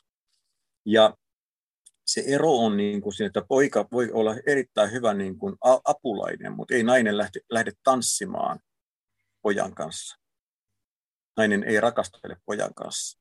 Poika on kiva apulainen, vaan siihen tarvii ihmisen aikuisen, joka kantaa itse omat tunteensa joka ei tarkoita, että hän on niin kuin itse riittoinen. Tämä usein, varsinkin me miehet ajatellaan, että minä en tarvitse ketään, eli tarkoittaa, että minä kykenen kantamaan tunteeni. Ei, se on juuri päinvastoin. Jotta mä pystyn kantamaan omat tunteeni ja tarpeeni, ottaa vastuun, että mä tarvitsen nimenomaan apua ja tukea. Aivan sama kuin joukkuepelissä. On Elmo-kuunnelma aikanaan, tuli semmoinen, jossa niin kuin kaikki muut suomalaiset meni jäähylle, jotta Elmo sai yksin pelata rauhassa siellä jäällä, että muut ei häirinnyt häntä. Hän yksin teki maalit ja yksin pärjäsi siellä. Ja tämähän ei toimi, me tiedetään. Me tarvitaan joukkueurheilussa toisia. Tämä, tätä, tätä tarkoittaa se yhteistyö, että meillä, me tarvitaan toisiamme. Ja sieltä tulee se, niin kuin, että mä tiedän, mitä mä tarviin, tai ole valmis niin kuuntelemaan sitä, se, me tiedetään, siis se on jatkuvaa tutustumista. Mä huolehdin nimenomaan sitä omasta vastuustani suhteessa itseni, millaisen kodin mä haluan, miltä se parisuuden minusta tuntuu, minkälaisen paritanssin, missä minusta, minun on hyvä olla. Ja se tuo mut näkyväksi silloin me ollaan nimenomaan siinä paritanssissa niin kumppaneita, toinen tanssii toista puolta ja mulla on tilaa kuunnella toista ja toisella on tilaa kuunnella minua. Mä olen olemassa, mä olen muutakin kuin se, että mä, mitä mä voisin seuraavaksi tehdä. Vaan se, että mä olen, tämä on minun elämä ja sä oot mun nainen. Mä haluan jakaa sun kanssa niin kuin tämän elämäni. Ja se tarkoittaa, että tämä tuntuu minusta hyvälle kaikilla elämän alueilla ja, ja toi, tai tuntuu kurjalle. Ja sitten mä ilmaisen sen ja nainen ilmaisee taas mulle eli me ollaan nimenomaan aikuisina. Tämä, mä en tiedä, kerkeekö tässä lyhyesti selittämään, mutta tästä niin kuin kysymys. Eli se, jos ero tulee siitä, että olen tehnyt kaikkeni, ja siitä huolimatta tuli ero, niin se kertoo sille, että mä en ole tehnyt itseni, niin kun, se ei lähtenyt minusta, mä olen pyrkinyt palvelemaan vaimoani tai kumppani niin, tota, niin tavalla, että hän olisi tyytyväinen niin se ei mene, vaan se lähtee siitä, että mulla on hyvä olla ja mä haluan hyvää toiselle. Ja mä haluan paljon, että hänellä on hyvä olla, mutta niin, että onko tämä nyt hyvä, eikö tämä ole hyvä? No mä teen vielä vähän lisää. Auttaako tämä? Niin sehän on semmoista niin palvelija ja semmoista niin kuin, hyväksynnän hakevaa. Kun ollaan niin kuin kavaleria, niin kavaleria itse niin kuin että mä olen arvokas itsessäni. Mutta paritaan, se, se, se paritaan se, että osaan tanssia yksinkin, mutta se pari, kun nainen tulee, niin se on paljon nautinnollisempaa. Ehkä jos käyttää sitä tuota sun tanssiesimerkkiä, niin että siinä tulee myöskin, että miehen pitää osaa johtaa. Ja Kyllä. musta tuntuu, että se on Suomessa hemmetin vaikea sä sanot, että mitä, mä seuraan tuolla Jenkissä, Jenkeistä vaikuttavaa Ryan Mitchleria, joka tekee tota, tämmöistä miestyöskentelyä ja paljon kaiken näköistä. Ja hän puhuu siitä, että miehen tulee johtaa omaa perhettään ja myös parisuhdettaan. Ja sitten kun sanot semmoisen Suomessa täällä julkisesti, että miehen pitää johtaa parisuhteessa, niin äkki on tuolla torilla ristinaulittuna. Mm. Mutta musta tuntuu, että siinä on joku totuus. Että ehkä mä, se, että, että miehen ei pidä olla tyranni parisuhteessa, mutta että se johtaminen, niin kuin, että olla aktiivinen siinä. Kyllähän se tanssissakin, sun, sä samalla pidät sitä tilaa, mutta olet aktiivinen ja johdatat sitä mm, tanssia johonkin suuntaan. Kyllä. Ja se kun ymmärretään se johtaja, mitä johtajuus on ylipäätään, niin johtajuus on palvelutehtävä me nähdään, ja mä ymmärrän hyvin sen, että se, kun sanotaan, että mies johtaa, niin tota, se, se nähdään, että se on väkivaltaa. Koska meillähän johtajia palvotaan aika edelleenkin. Johtaja on semmoinen, niin kuin, johtaja ei nähdä, nähdä palvelijana vai palvottavana. Ja johtaja, se on niin kuin auktoriteetti. Siis semmoinen autoritäärinen auktoriteetti. Ja sehän on, se on, niin kuin, on sekin johtajuutta, mutta se on rakkaudetonta johtajuutta. Rakkaudellinen johtajuus on sitä, että miehen niin kuin palvelutehtävä – on olla turvallisuusjohtaja. Hän palvelee nimenomaan sitä, että rakkaat on turvassa. Ja kuka on se, joka sitten niin kuin arvioi sen? Parisuhteessa se on nainen, joka arvioi sen. Niin voisi, että sitä kautta niin kuin miehen munat on naisen käsissä. Niin kuin, jos käyttää symbolisesti. Eli minä teen sen, mä oon se, se, mä oon se työväline, mutta nainen niin kuin, ö, ilmaisee sitten, onko hän turvassa vai eikö ole. Ja sitä kautta nainen on itse, se, niin kuin parisuhteen johtaja nimenomaan sen rakkauden puolella.